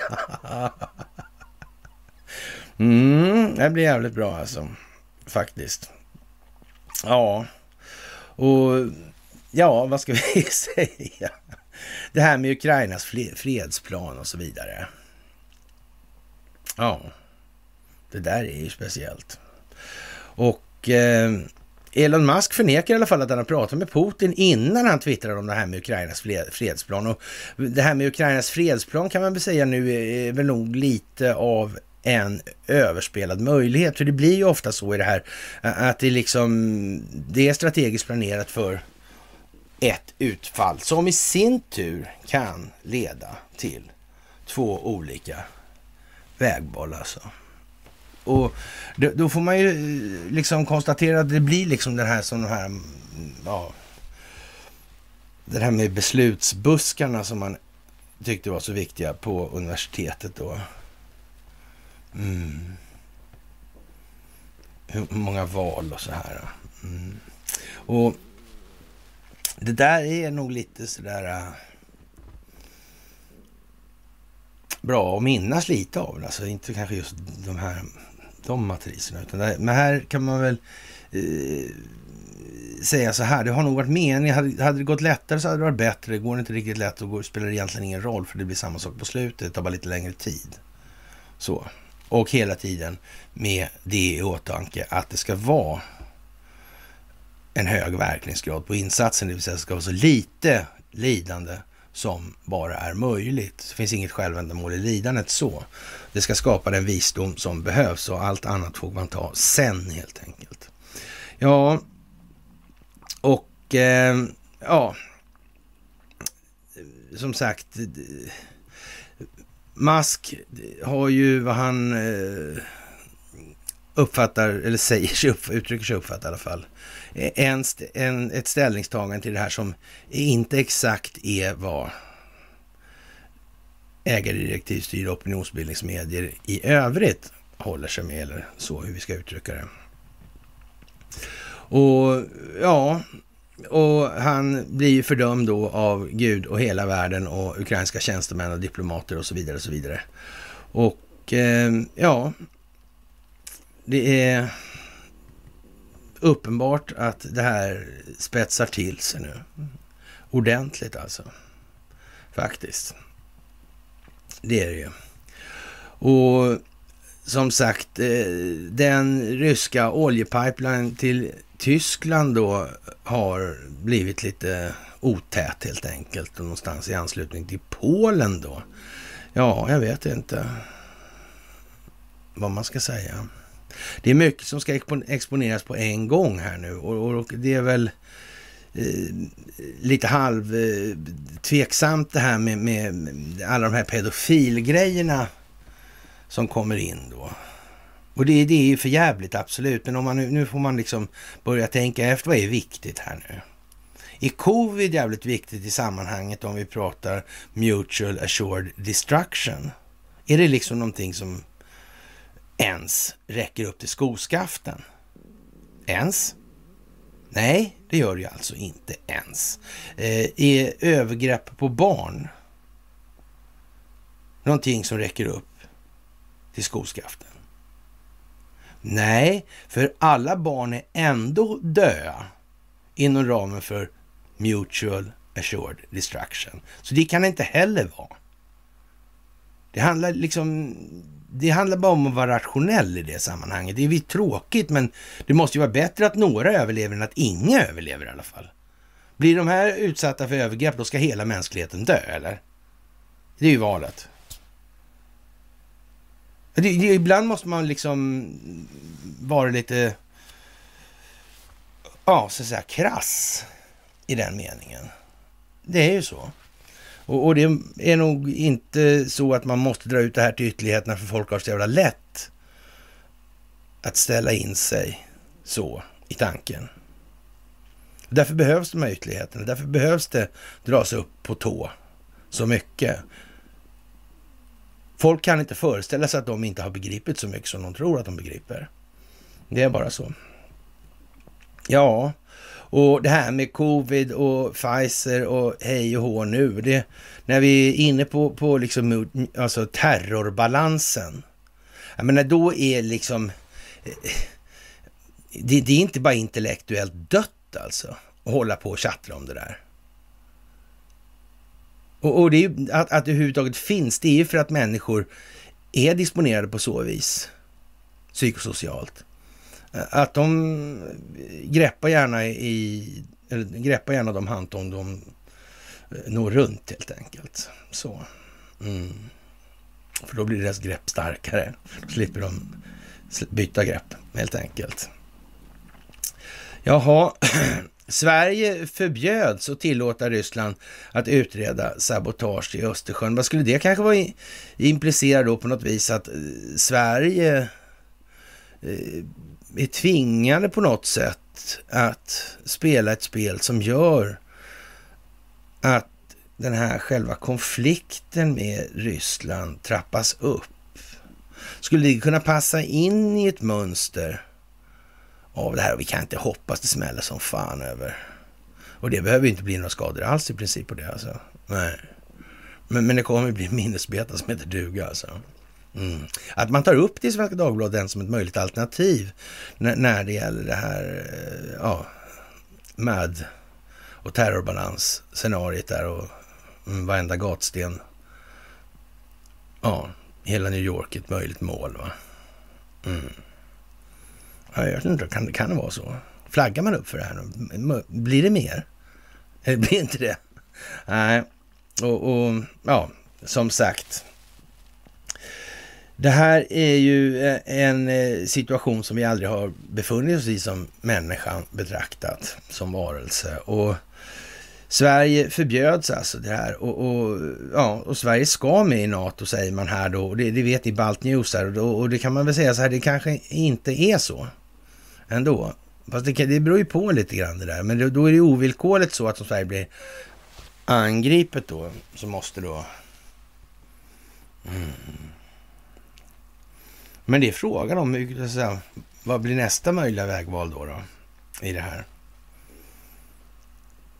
Att vi har med terrorism att göra, att vi kommer ha med Ukraina att göra, att vi kommer ha med NATO att göra. Alltså, allt det här är ju givna grejer nu, alltså givna ingångsvärden i det här.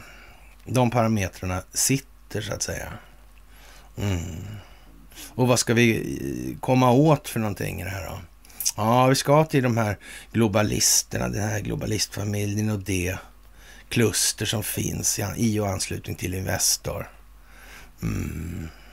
Axelsson och Jonsson lär åka med på en sväng. Ikea åker givetvis med på Lundin, Lundin åker med.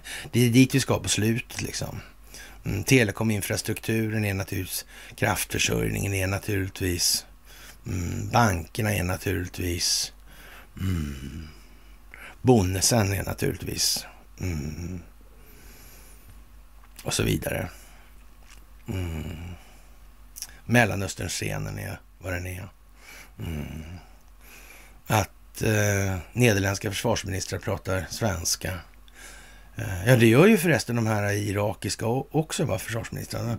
Ja, det är lite olika försvarsministrar som pratar svenska och så. Mm. Undrar om det här hänger ihop egentligen, det minsta. Utrikesministrar, har sådana någonting med utrikesdepartementet att göra? Har utrikesdepartement någonting med underrättelsetjänster att göra? Har underrättelsetjänsten någonting med telekommunikation att göra? Eller? Jaha, så det sitter liksom ihop allt det där då? Mm. Kan, om man ska förstå det här, kan man förstå en sån här liten del då så här? Så kanske? Eller så? Jag vet inte. Jag vet faktiskt inte. Ja, det är liksom jättekonstigt det här alltså. Eller så börjar det bli riktigt klart. Jag vet inte faktiskt. Och eh, mm, lustigt och eh, våra medier, de, beter sig inte de lite konstigt? Jo, det gör de faktiskt. Det är jättekonstigt. CNN beter sig jättekonstigt. Är de strategisk partner med de kanske? Expressen. Jag tror vi har kört det där liksom. Och, och eftersom man börjar sparka massa folk på CNN, kan det... Är det om man gör det av strategiska skäl kanske, därför att Eh, på något vis verkar det här kunna slå rakt åt helvete och antingen ska man lägga ner det där företaget så, så måste man göra någonting jättedramatiskt så måste man göra sig av med de där då. då. Mm. Så det måste man nog göra. Mm. Annars kan man lägga ner på en gång. Man behöver inte... Mm. Jag vet inte faktiskt. Jaha, och ryska beskedet då. Ökar man, nu ökar man samarbetet med Nordkorea och ja, man säger att man har gemensamma planer där med Kim Jong-Un och, och, det låter väl faktiskt som fina fisken. Mm. Har Sverige något med Nordkorea att göra? Det blir mycket retoriskt nu här, men det är liksom bara för att påminna hela tiden. För det är ju det det här handlar om. Det handlar ju om att vidga perspektiven här hela tiden för att kunna korstabulera. Alltså att bara sitta och prata om covid, det blir värt ingenting. För när det visar sig att det är en jävla löjlig fråga i det stora hela. Eh, ja, och, och eh, att bara prata om 5G-strålning i en strålande miljö som eh, efter ett eh, en kärnvapenattack som han blev utsatt. Det också verkar lite fånigt då sådär. Och, och, men, men, och det här är ju liksom en sån här folksjukdom som, som så att säga råder i västvärlden. Att det, i mitt perspektiv är det bättre och mer intressanta helt enkelt och mer avgörande för hela utvecklingen. Alltså spränger man, om man så sprängde hela planeten åt helvete skulle några fortfarande säga att det, vi måste tänka på miljön alltså. Så skit i det där med de där jävla vapnen. Så. Mm. Det är lite baklänges skulle man nog kunna säga. Och, utan att vara lite, ja, över, ja, ja, yvig. Så. Så kan man nog säga ändå. Sådär. Och eh, ja, eh, e EU-kommissionen sa att Turkiets anslutningsförhandlingar med Europeiska eh, unionen befinner sig i dödläge. Och jag vet inte. Det, vänta nu här. Nu, nu, ska vi se här. Det, det, här rapporteras av tidningen Welt med hänvisning till en rapport som står till dess förfogande om framstegen för länder som vill ansluta sig till, eh, den, till Europeiska unionen. Enligt henne är rapporten om Turkiet mycket kritisk. Mm. Kanske eh, det, man kan göra lite liksom kingsa for kingsa där, lite byteshandel kanske. Vad är det för växelkurs på ett uh, Eh, e EU-medlemskap för Turkiet. och ett svenskt NATO-medlemskap. Är det 1 1 eller? Eller är det värt ett halvt Sverige bara? I NATO eller? Hur är det där egentligen? Ja. Ja, men vore inte det lite sådär dråpligt? Kanske någon skulle fatta att det här är nog inte riktigt vad man utger för. Det här verkar vara något helt annat. Det är, det är ju rena jävla komedin. En parodi, som eh, Jarl Kulle sa i Sommarnattens leende där. Ja. Det var inte han som sa. Det var ju advokat Egerman som sa det förresten. Ja. Mm. Så var det ja. Till mademoiselle Armfelt. Ja, ja. Så var det ja. ja. Och i eh, Calcutta då så Eh, är det väl lite så här, apropå åtalet om utbrott mot den före detta vd för det kommunala bolaget Skifo i Sundsvall så gör, visar en ny internkontroll att 1080 av de 7300 medarbetarna inom Sundsvalls kommuns kommun finns registrerade i aktiva bolag i Bolagsverkets register. Men, men merparten är inte anmälda och godkända hos arbetsgivaren. Ja, Ja, det är ju ett problem då om de inte är godkända som arbetsgivare. Det kan man kanske säga möjligen. Men, men ingen är ju så jävla dum som man eh, gör på det viset va, i de sammanhangen. Utan de här bolagen hamnar ju naturligtvis på någon nära anhörig eller motsvarande sådär. Ja. Eller en bolagsstruktur som kanske inte spelar så stor roll. Mm. Till exempel.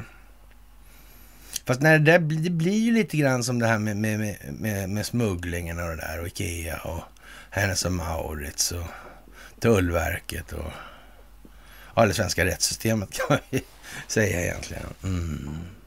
Det blir ju lite sådär. Mm.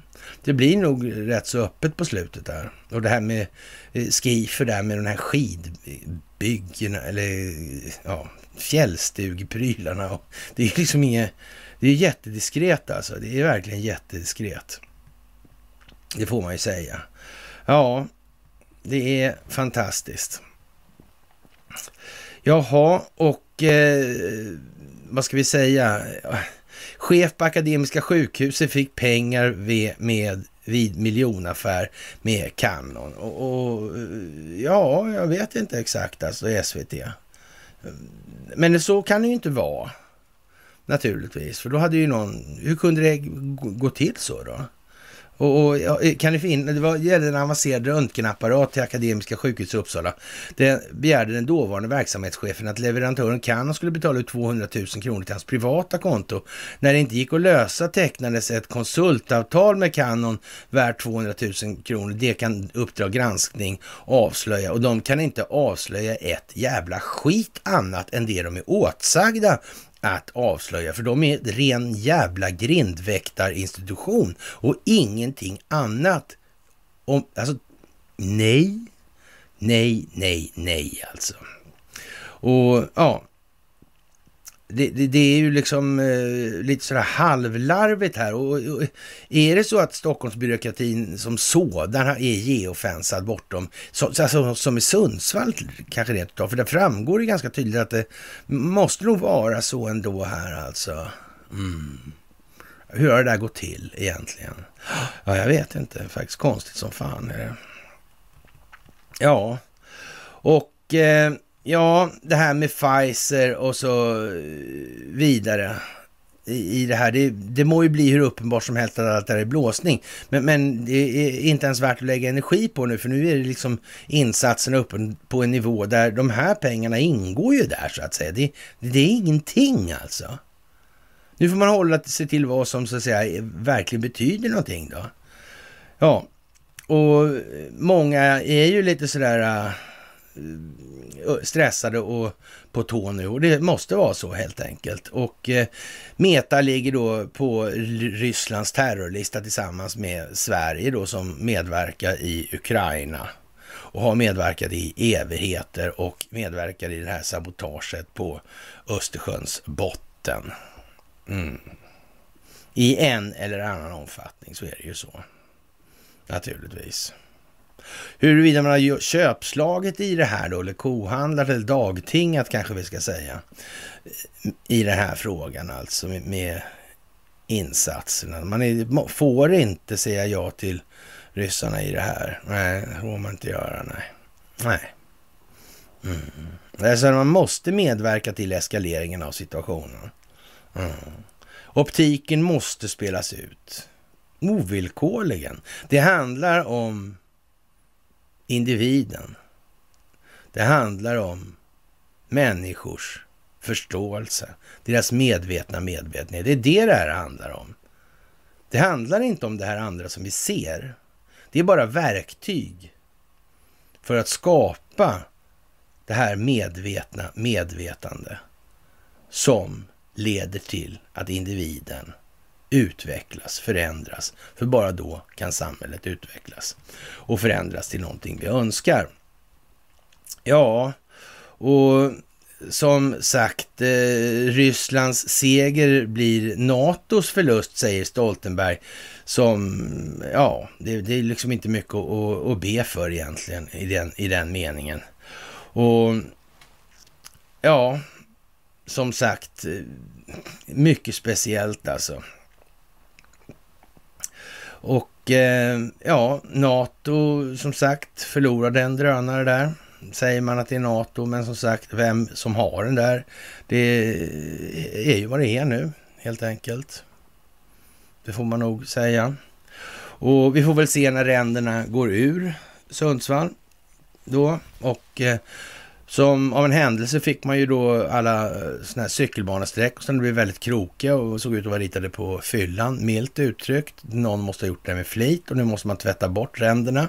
Så nu ska man göra sneda och krokiga samt ojämna. Nu ska de vita linjerna som blivit en riksnyhet, nu ska de bort, säger man då. Så, okay. ja, vi får se hur det blir med det helt enkelt. Det, det går nog inte så lätt faktiskt, det, det vill jag nog påstå alltså. Det, det, det känns inte sådär. Det, ja, de var det 23 år sedan då. Det är den 12 i tionde idag, det glömde jag säga faktiskt. Eh, som, eh, ja, 23 år sedan igår då. då så, ja, sagan om ringen, trilogin då. Mm. 99, det är en stund sedan alltså. 23 år sedan alltså. Ja, tänk vad tiden går, man har roligt. Ja, märkligt faktiskt. Och som sagt, man eh, publicerar Navy Military Report och sånt där som, som, eller som en del tycker är roligt att titta på, sådär som jag kanske. Så, så har man faktiskt någon sån här ubåt med två stycken sådana här mindre ubåtar fästade på kroppen, ubåt, eller ytterskrovet där. Mm. Det där är ju konstigt. Ja. Det där är ju lattjo. Det där måste man tänka på. Kan man hålla på så där? Vet du? Vilket, vilket sabotage det kan äga rum egentligen. Mm. Sådär. Ja, men, men som sagt, det är tur då att eh, man inte från rysk sida har ha liksom bevakningsutrustning på det här, för det skulle ju bli väldigt tokigt då med, med tiden och sådär. Och edsvurna vittnesmål i Sverige syftar alltså till att kunna förmedla lögn med hjälp av sanning. Det är ju vad det här handlar om sådär och, och det är lite udda. Och eh, ja, man är förbannade i amerikanska kongressen då, eller demokraterna är det rättare sagt, både i senat och kongress, på det här med Saudi och MBS. Men det, jag vet inte mycket som ligger i det där att man, man börjar på något vis eh, fatta att han håller med Donald Trump fortfarande på något vis. Alltså. Mm. Men det är ju ett dilemma här med Saudi och olja och så här. Mm, och USA. Och det har med amerikanska statsobligationer att göra.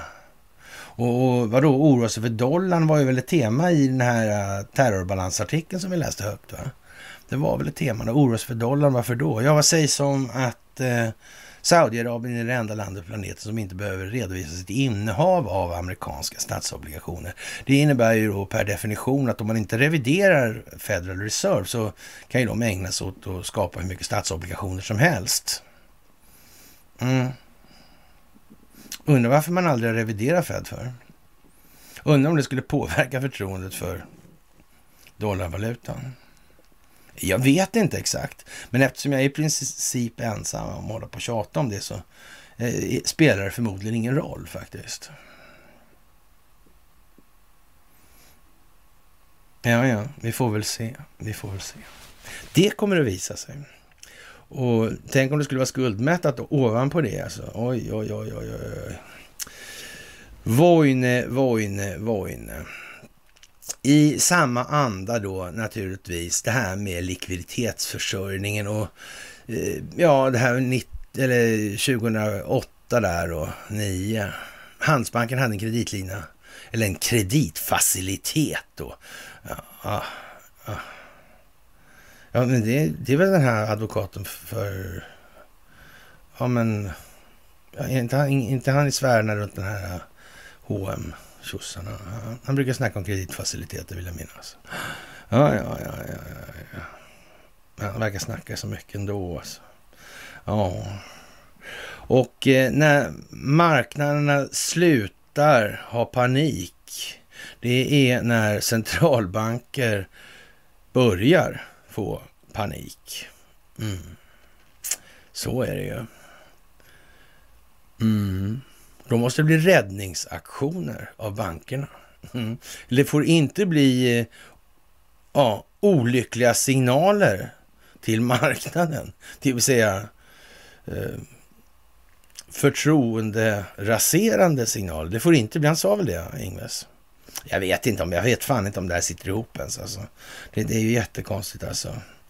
Ja, det är jättemärkligt alltså. Och som sagt, eh, det här med de här gamla strukturerna och IG Farben och så vidare. Ja, det är lite eh, sött. Och eh, ja, fel att stänga kärnkraften som sagt, Greta Thunberg, det är fantastiskt. Och det här med utvecklingen i Ukraina och ja, vad som sker militärt och vad som måste ske. Vad som ligger i pipen om ingenting annat sker så att säga och, och någon kommer på idén om att jag tänkte lite fel och det är bättre om jag tänker här. Mm, någon som reviderar sin uppfattning. Mm. Och det är ju det man måste ju ha liksom en omfallsplanering för den händelsen av att det faktiskt blir så också. Då måste man vara beredd att avbryta. Då kan man inte bara fortsätta att köra. Det är till exempel så att, att ryssarna flaggar upp för ja, en insats då enligt vad man då från väst hävdar var fallet från början. Det, det är ju självklart att det måste man göra nu, oavsett vad som händer egentligen. Till slut måste ju det ukrainska folket resa så de kan ju liksom inte ja, hålla på så här i all oändlighet. Det blir inte så bra för dem själva, det måste de förstå liksom. Då måste de ta tag i saken internt istället. Mm. Så. Och eh, som sagt, eh, vem var det egentligen som gjorde det här med Nord Stream-ledningarna? Mm. Ja, och han samlar ihop då de största styrkorna hittills alltså. Nu. Vladimir Putin i, med onda ögon då naturligtvis. Ja, det är lite sådär kanske, va? kan man nog säga. Och med det, kära vänner, börjar vi komma lite till slutet på det här och, och ja, egentligen så, så eh, centralbankerna vill knäcka konsumenten här, men jag vet inte, det här är ju liksom, eh, ja, och Kina då eh, dominerar världens elektrifiering i dagens PS. Nu klarar, klarar man inte av att se nu vilka medier som ägnar sig åt vilken typ av verksamhet och därmed räkna ut anledningen till att man gör så. Sen får man ju alltid då i någon mån eh, Eh, skicka, skicka med då att eh, vederbörande kanske bara är så trög i huvudet, men det får, ska man helst inte räkna med då i det här. Det är mycket, mycket speciellt alltså. Och eh, ja, Talse Gabbard, hon lämnar partiet. Det innebär ju att man då inte tänker då spela vidare på det demokratiska partiet i den meningen i alla fall. Då är man ju så att säga, då har man ju passerat någonting när man väljer att göra så nu. Och det här är alltså delar i de här omfallsplaneringarna hela tiden. Och det går inte riktigt att veta om man inte sköter planeringen själv då så att säga. Men hon tycker att det här är vedervärdigt på alla sätt och vis. Och ja, som sagt, eh, Joe Biden fyller då 80 nästa månad och ja, det börjar bli lite sådär nu faktiskt. Eh, ja, Andreas Cervenka säger att Stefan Ingves själv har skapat de problem han gnäller om alltså. Och, och, man gör så gott man kan, säger då Cervenka, att Ingves uttrycker saken. Vilken annan misslyckad myndighetschef hade kommit undan med det här alltså? Riksbankschefen säger i en intervju med Aftonbladet att han pausade amorteringskrav vore en olämplig åtgärd som skadar Sverige. Han har rätt. Det är klart att det är vansinnigt att den som lånar så mycket eh, får hjälp så fort bostadsmarknaden börjar skaka. Regeln kom ju till för att vi skulle låna mindre. Det är fel både ur moralisk synvinkel och bra där att han inte skrev i, utan han skrev ur. Moralisk synvinkel och för de signaler det skickar att risktagare alltid räddas av staten. Eh, nu är världen inte eh, så enkel då alltså, men eh, var det rätt att låta den amerikanska investmentbanken Lehman Brothers gå omkull? Tveklöst. Om någon spekulerar fel måste det få konsekvenser. Var det ett klokt beslut? Absolut inte. Resultatet blev den värsta finanskrisen sedan 30-talet. Och så vidare. Men eh, ja, som sagt, det här med amorteringskraven och det här med Cervenka och det här med Åsa-Nisse eller Gröna Trollet som han heter varje gång han ska sänkas då. då. Vi får ta lite olika namn på honom. Mm. Ja, det här är speciellt nu alltså. Det har aldrig varit en så speciell tid i människans tillvaro. Och eh, som sagt, eh, ja, Vladimir Putin avlyssnade Carl Bildt då när han mötte oppositionsledaren Alexej Navalny i Moskva, säger man då. Jag vet inte. Var det inte där, där det var han avlyssnade, absolut alltså. Men hur var det? Var ingen av dem efterlyst eller var hur var det där igen? Var det, en hade kanske reseförbud och fick inte vistas där överhuvudtaget. Eller var det inte sådana där grejer inblandade i det där? Jag tror det. Jag tror det, jag tror det faktiskt. Och eh, som sagt, det är geofensat något så in i helvete sen hur länge sen som helst. Och, och det får man faktiskt komma ihåg här nu. Det är viktigt. Och ja, mer stöd i Ukraina gör konflikten ännu mer smärtsam och det kan man väl bara konstatera att så är det ju helt enkelt. Och eh, ett avgörande ögonblick i konflikten, ja det var ju häromdagen då skulle man väl kunna säga. Och eh, ja, den här mobiliseringen som sker nu, den är ju om utifall. Det måste drivas på. Men i och med att man kör de här, med de här insatserna som man har gjort nu med ja, raketbeskjutningarna så, så innebär det, man, man visar alltså i ett första slagskede visar man att vi mättar sönder ert luftrumsförsvar precis hur enkelt som helst. Det i sin tur innebär ju att vi kan avgöra det här kriget på fem minuter och ni kan inte göra något skit åt saken och ingen annan heller. Och alla som stoppar ut näsan nu ska få se på någonting riktigt otrevligt. Och det är det sista de ser. Mm. Det finns liksom inte så mycket att diskutera om, men eh, man kan inte bara säga så, utan nu måste man då så att säga, eh, eh, ja, den förbekämpningen är ju liksom, den är ju bara att verkställa, men så, att säga, så måste man ju så att säga följa upp det med en markoffensiv då sen. I den meningen, för då kommer det ju bli rätt mycket surt folk också där, så då måste man hålla dem på mattan helt enkelt. Ja, och sen kommer en massa annat krångel. Det här är ju ingenting man vill egentligen, alltså absolut inte. Men frågan är då alltså hur långt det här behöver spelas. Men nu kan man väl säga så här, nu ser det ut i alla fall att ligga i korten att den skandinaviska teatern kommer att få en mer framträdande roll i hela teaterpjäsen. Så, mm. så är det. Så det är bra att vi inte har någon regering då. Och eh, ja, det är ju Douglas McGregor där som är, håller det där bra från amerikansk sida och är rätt så, ja, insatta. Och när Expressen spekulerar i om Moderaterna kommer att utse en NATO-minister då, Carl Bildt alltså, ja, som är särskilt sändebud då i Ukraina för demokrati och ekonomiutveckling tillsammans med Göran Persson och Jan Eliasson. Alltså nu är det jävlar mig pinsamt, löjligt, öppet och så vidare. Och hur det här alltihop sitter ihop med Syrienkonflikten, situationen i Mellanöstern, mm, terroristfrågorna. Mm, det kalla kriget. Mm, det är samma gamla vanliga.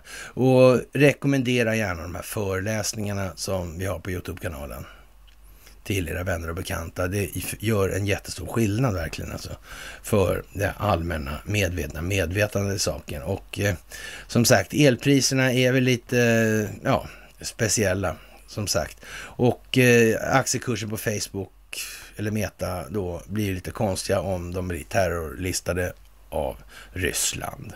Mm. Så är det också. Och ja, Marcus Oskarsson får gå för vad han är och om Majdan-spektaklet 2014 då inte alls var ett rättsligt och juridiskt välförankrat projekt, vad innebär då det här som vi har gått igenom idag? Ja, är det någon jävla terroristverksamhet som bedrivs där nere då egentligen? Det som Zelensky företräder? Var det verkligen en seriöst liksom demokratisk genomförd, eller hur var det? Mm. Ja, men de, de frågade ju till var det inte så att han, Jatsenjuk där, var inte han som tyckte att de skulle ha en statsminister som var lite mer driven internationellt? Var inte han som föreslog Carl Bildt? Det var det va? Mm. Jag tror det var det i alla fall. Det är i alla fall någon som gjorde det, helt säkert. Och, och, ja, som sagt, det här med att dunka på då som de har gjort, ja, det finns ju en anledning alltså. Och, och Ryssland bekräftar alltså att man gör det här. Och, och, ja, det går så långt det måste. Men foten är nedställd nu, så nu är det som det är. Punkt jävla slut. Och med det, kära vänner, så får vi tacka för den här piglördagens lilla sammankomst. Och jag hoppas att ni får en trevlig piglördagskväll. Och så hörs vi alltså senast nu på fredag, men ni märker ju själva här, det kan bli, de är hur långa som helst, det är bara att köra på, vi hinner inte igenom allt ändå. Så det, ja, som sagt, trevlig kväll på er så hörs vi senast på fredag.